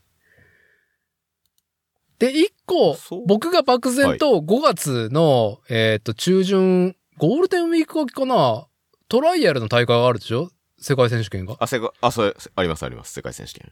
3月30日、チケット発売の。はい。これは行くのあ、行こうかな。それこそさっき言った、その、トライアルやってた後輩も多分行くんで。そうかー。いや、その、ただ、それ行っちゃうと、多分、それの感染で終わっちゃうかいや、ら。だから2泊で、それ2泊なんですよ。ああ、なるほどね。はい。胸張ってそこで2泊するっていう。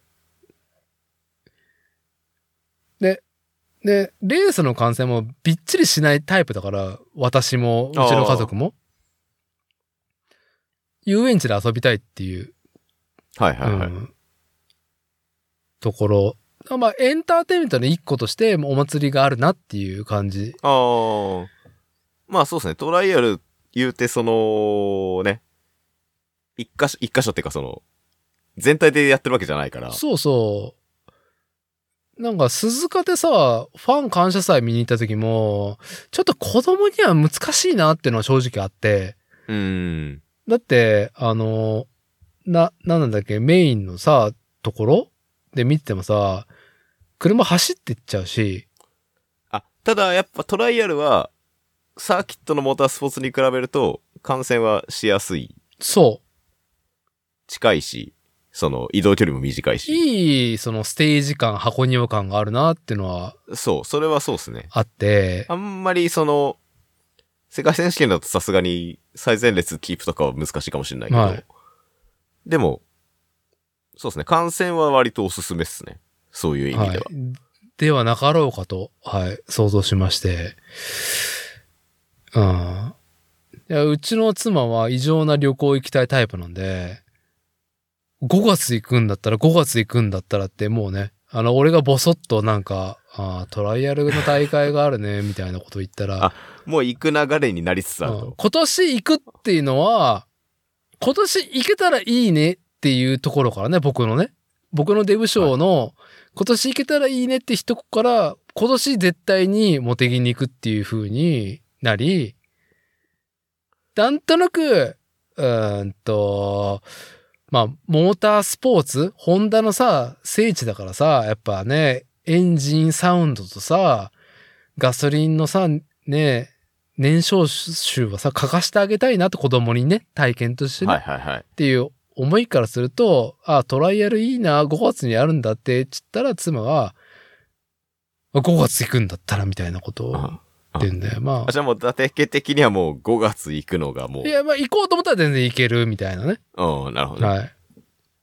あ、それは全然、むしろあの、トライアル、トライアルみ、オートバイのトライアル多分見たことないっす。僕ないね、リアルでは。そう、っていう意味でもあの、やっぱトライアル好きなんで、そういう意味でもおすすめはしたいです。ああ、いいですね。まあ、ちょ、ちょっと、あの、ん5月の何日だったっけあれ。世界選手権。5月の、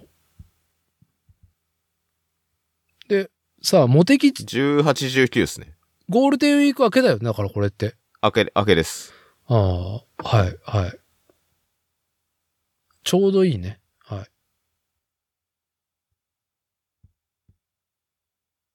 世の中がゴールデンウィークで疲弊し、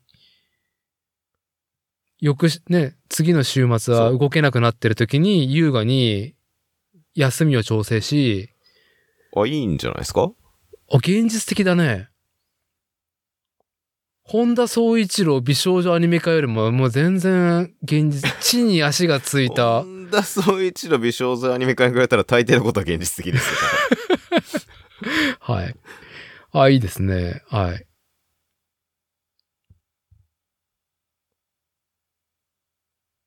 あ、ちょっとじゃあ、そこ中心に。いや、本当に今年の目標とかないタイプだし、大体半面で生きてる僕なんですけど、それなりに楽しんでるけどね。こう、なんだろうね、珍しくこう、明確にこれしたいみたいなのが、そう、モテキなんですね。久しぶり。しかもい、や、なんか、錦の見方も得てると。いや、なんかもうそこまで言っていただけるとね、あの、ツインリンクモテキオープン1ヶ月後に行った男としてはね、うれ、嬉しいですね。いやいや、それも含めてだし、ツインリンクモテキと同時に小学校に入学した男としては嬉しいですね。でね、今、なおね、その、こう、トライアルというものに、あの、感染と、あとはね、ふでも日常的にも、なんか触れ合う機会がある人と、現場でね、ハイタッチできたら最高だな、みたいな。そうっすね。いやー、いいな。いや、ぜひ。 いや5月、ちょっと、ちょっと、あの、目標にして、はい。い。高田くんは別に泊まるわけじゃないよね、行くんだったら。まあそうですね。ただまあこれ、クションホールも行くってなるとね、はい。多分。どうなるかわかんないですけどね。あの、どう向なるかわこかんないうですよねの宿泊例とかどうなるかもわからんし。まあ、キャンプ場が安かったら最高だよね。うん。あとはやっぱわかんないですけど、そのトライアル、ゆ、その、ね、そ F1 とか MotoGP に比べたらその不人気イベントとはいえ、一応世界選手権が来るから、うん。ホテルとかももしかしたら早めに取らないとってそういうことですよね。そういうことですよね。うんはい、はい、はい。はい。いや。ちょっとね、いいイベントが、いやー、勤労する、ちょっとね、いい目標ができたなのー素晴らしいっでてす、ね。いうところで。あ、わまあ私のね、私本当にね、あの、2024年作例主催立てはね、まあ、アド と、アーティストのアドと、モテギの話しかしないっていう、ね、そういうね、偏った感じになると思いますけど。あ、わかりましで、明確なね、こういう楽しみができたのは嬉しいなっていうところなんですけども、最後にね、この今回の収録を締める上で、高田くんがなんか今年になんかありますか抱負的な、えた。ここで、え最後、締めで、はい。うん、まあ、去年の年末に、まあ、LDK でも喋ったんですけど、ああ、すいません、聞いてなくて失礼します。はい。いや、だ、大丈夫です。は去年、まあ、その、散々話したその、オートバイうのん。レース、ハードエンデューはロい。に、まあ、もう、ほんときつくて。 一回出たんですよ、去年の年末に。いや、シクロクロスのね、それなりの奴らとやれるフィジカルは持ってる高田くんじゃない。でもしんどい。いや、その、なんか、使う筋肉が全く違う。なるほど。はい。今まで使ったことのない筋肉をはい。ガシガシえぐられる感じなんで。なるほど、なるほど。めっちゃくちゃ、もう普通にあの、レース中にあの、もうヘルメット脱いであの、突っ伏して、ハンドルに突っ伏してあの、 死ぬみたいな、そういう感じなんですけど、はい、はい。を、あなんか証拠りもなくまたエントリーしちゃった。とりあえず3月にエントリーしちゃったんで、はいまあそこで頑張りたいなっていう。それ、なんだろう、持久力よりも筋力なのどちらかっていうと。もう筋力です。もう、いやもう100、100%筋力です。あー、なるほど。もう、でもう斜面をバイクを持ち上げて押しながら進むみたいな競技だから、あー、あだからロック様に、ロック様になろう、なるぞっていう、そんな感じです。そんな感じで。あーいいですね。キンキンにそういう目標ができて。いや、はい。そう。なるほど。と、あと、まあ言うてそれハードエンデューロじゃないではすか。い。そのトライアルとはやっぱまた違うんですよね。微妙に。うん。で、その、僕にそのバイクを与えてくれたその後輩の子はやっぱトライアルの、まあ彼もエンデューロもやってるんだけど、はい、はい。トライアルの、まあプロ、言うたらね、ワークス、元ワークスライダーだから、ヤおマっハの。と。おっと。なんで、まあ、あの、その彼の話とかも LDKFM で呼んで喋ってるんで、よもあー、ちょっしと、よはかいっ。たら。はい。リンクも貼りますし、皆さん来てくださいっていう私も聞きますっていうところで。はい。はい。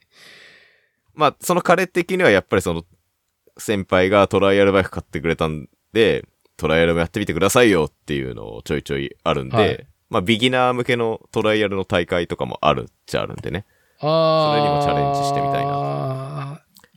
やっで、トライアルって言って、うんやっぱりちょっと知ってる人がトライアルって言ってイメージするのって、やっぱその、トニー・ボーノが、なんか5メートルぐらいの岩に飛び移ってるみたいなうのをんうんうん。想像しちゃうんですけど、まあ当たり前なんですけど、あれは無理なんですよ。はいはい。あれは人類には無理なんではすよい。、人類じゃないと。はい。そう。で、あれをトライアル、まああれもトライアルなんだけど、うんあれをトライアルだと思っちゃうと、もちろんまあ見る分にはすごいんだけど、はいあれやろうって発想にならないじゃないですか。はい。俺も5メートルの岩に飛び移りてえとはならないじゃないですか。ははあまあ、YouTube のびっくり動画だなで終わりますよね。そうそうそうそうそう。はい。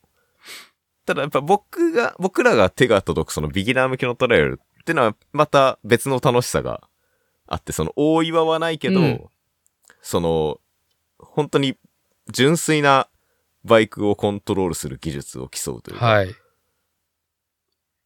まあそういう楽しさもあるんで、はい。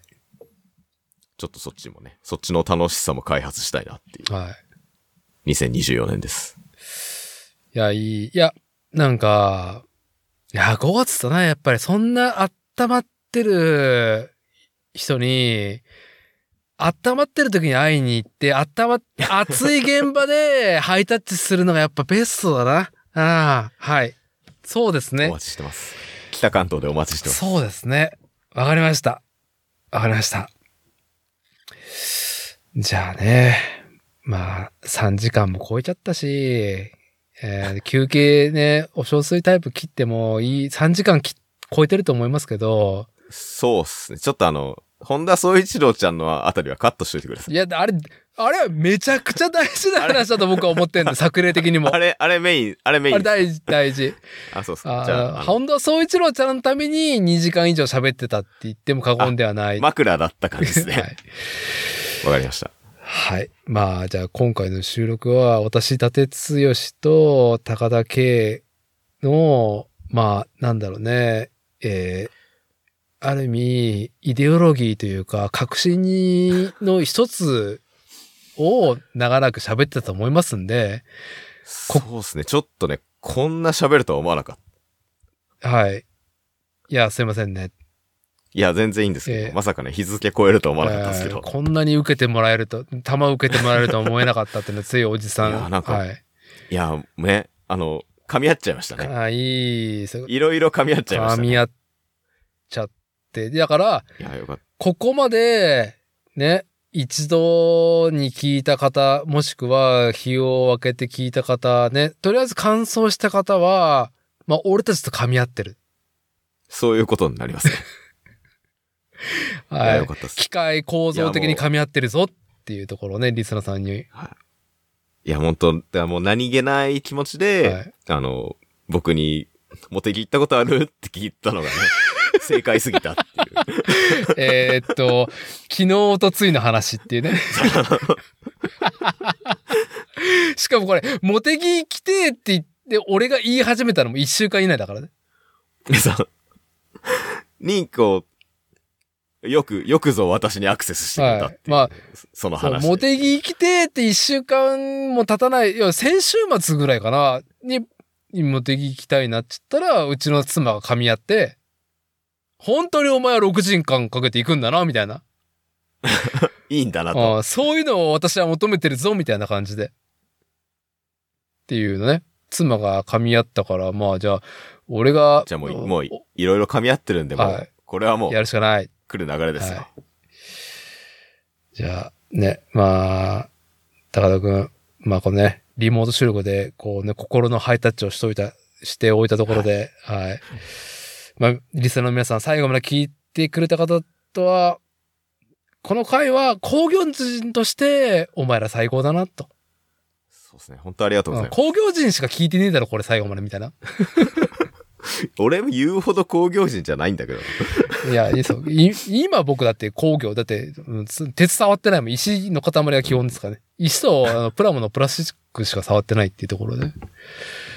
はい。えー、じゃあちょっと長くなりましたが、今回のはい。作、本当長くなりました。はい作例、えー以上となります。今回はね、ALDKFM、高田くんさん、遊びに来てくれてありがとうございます。ところで、いえ、こちらこそ。今回の収録は以上となります。ありがとうございました。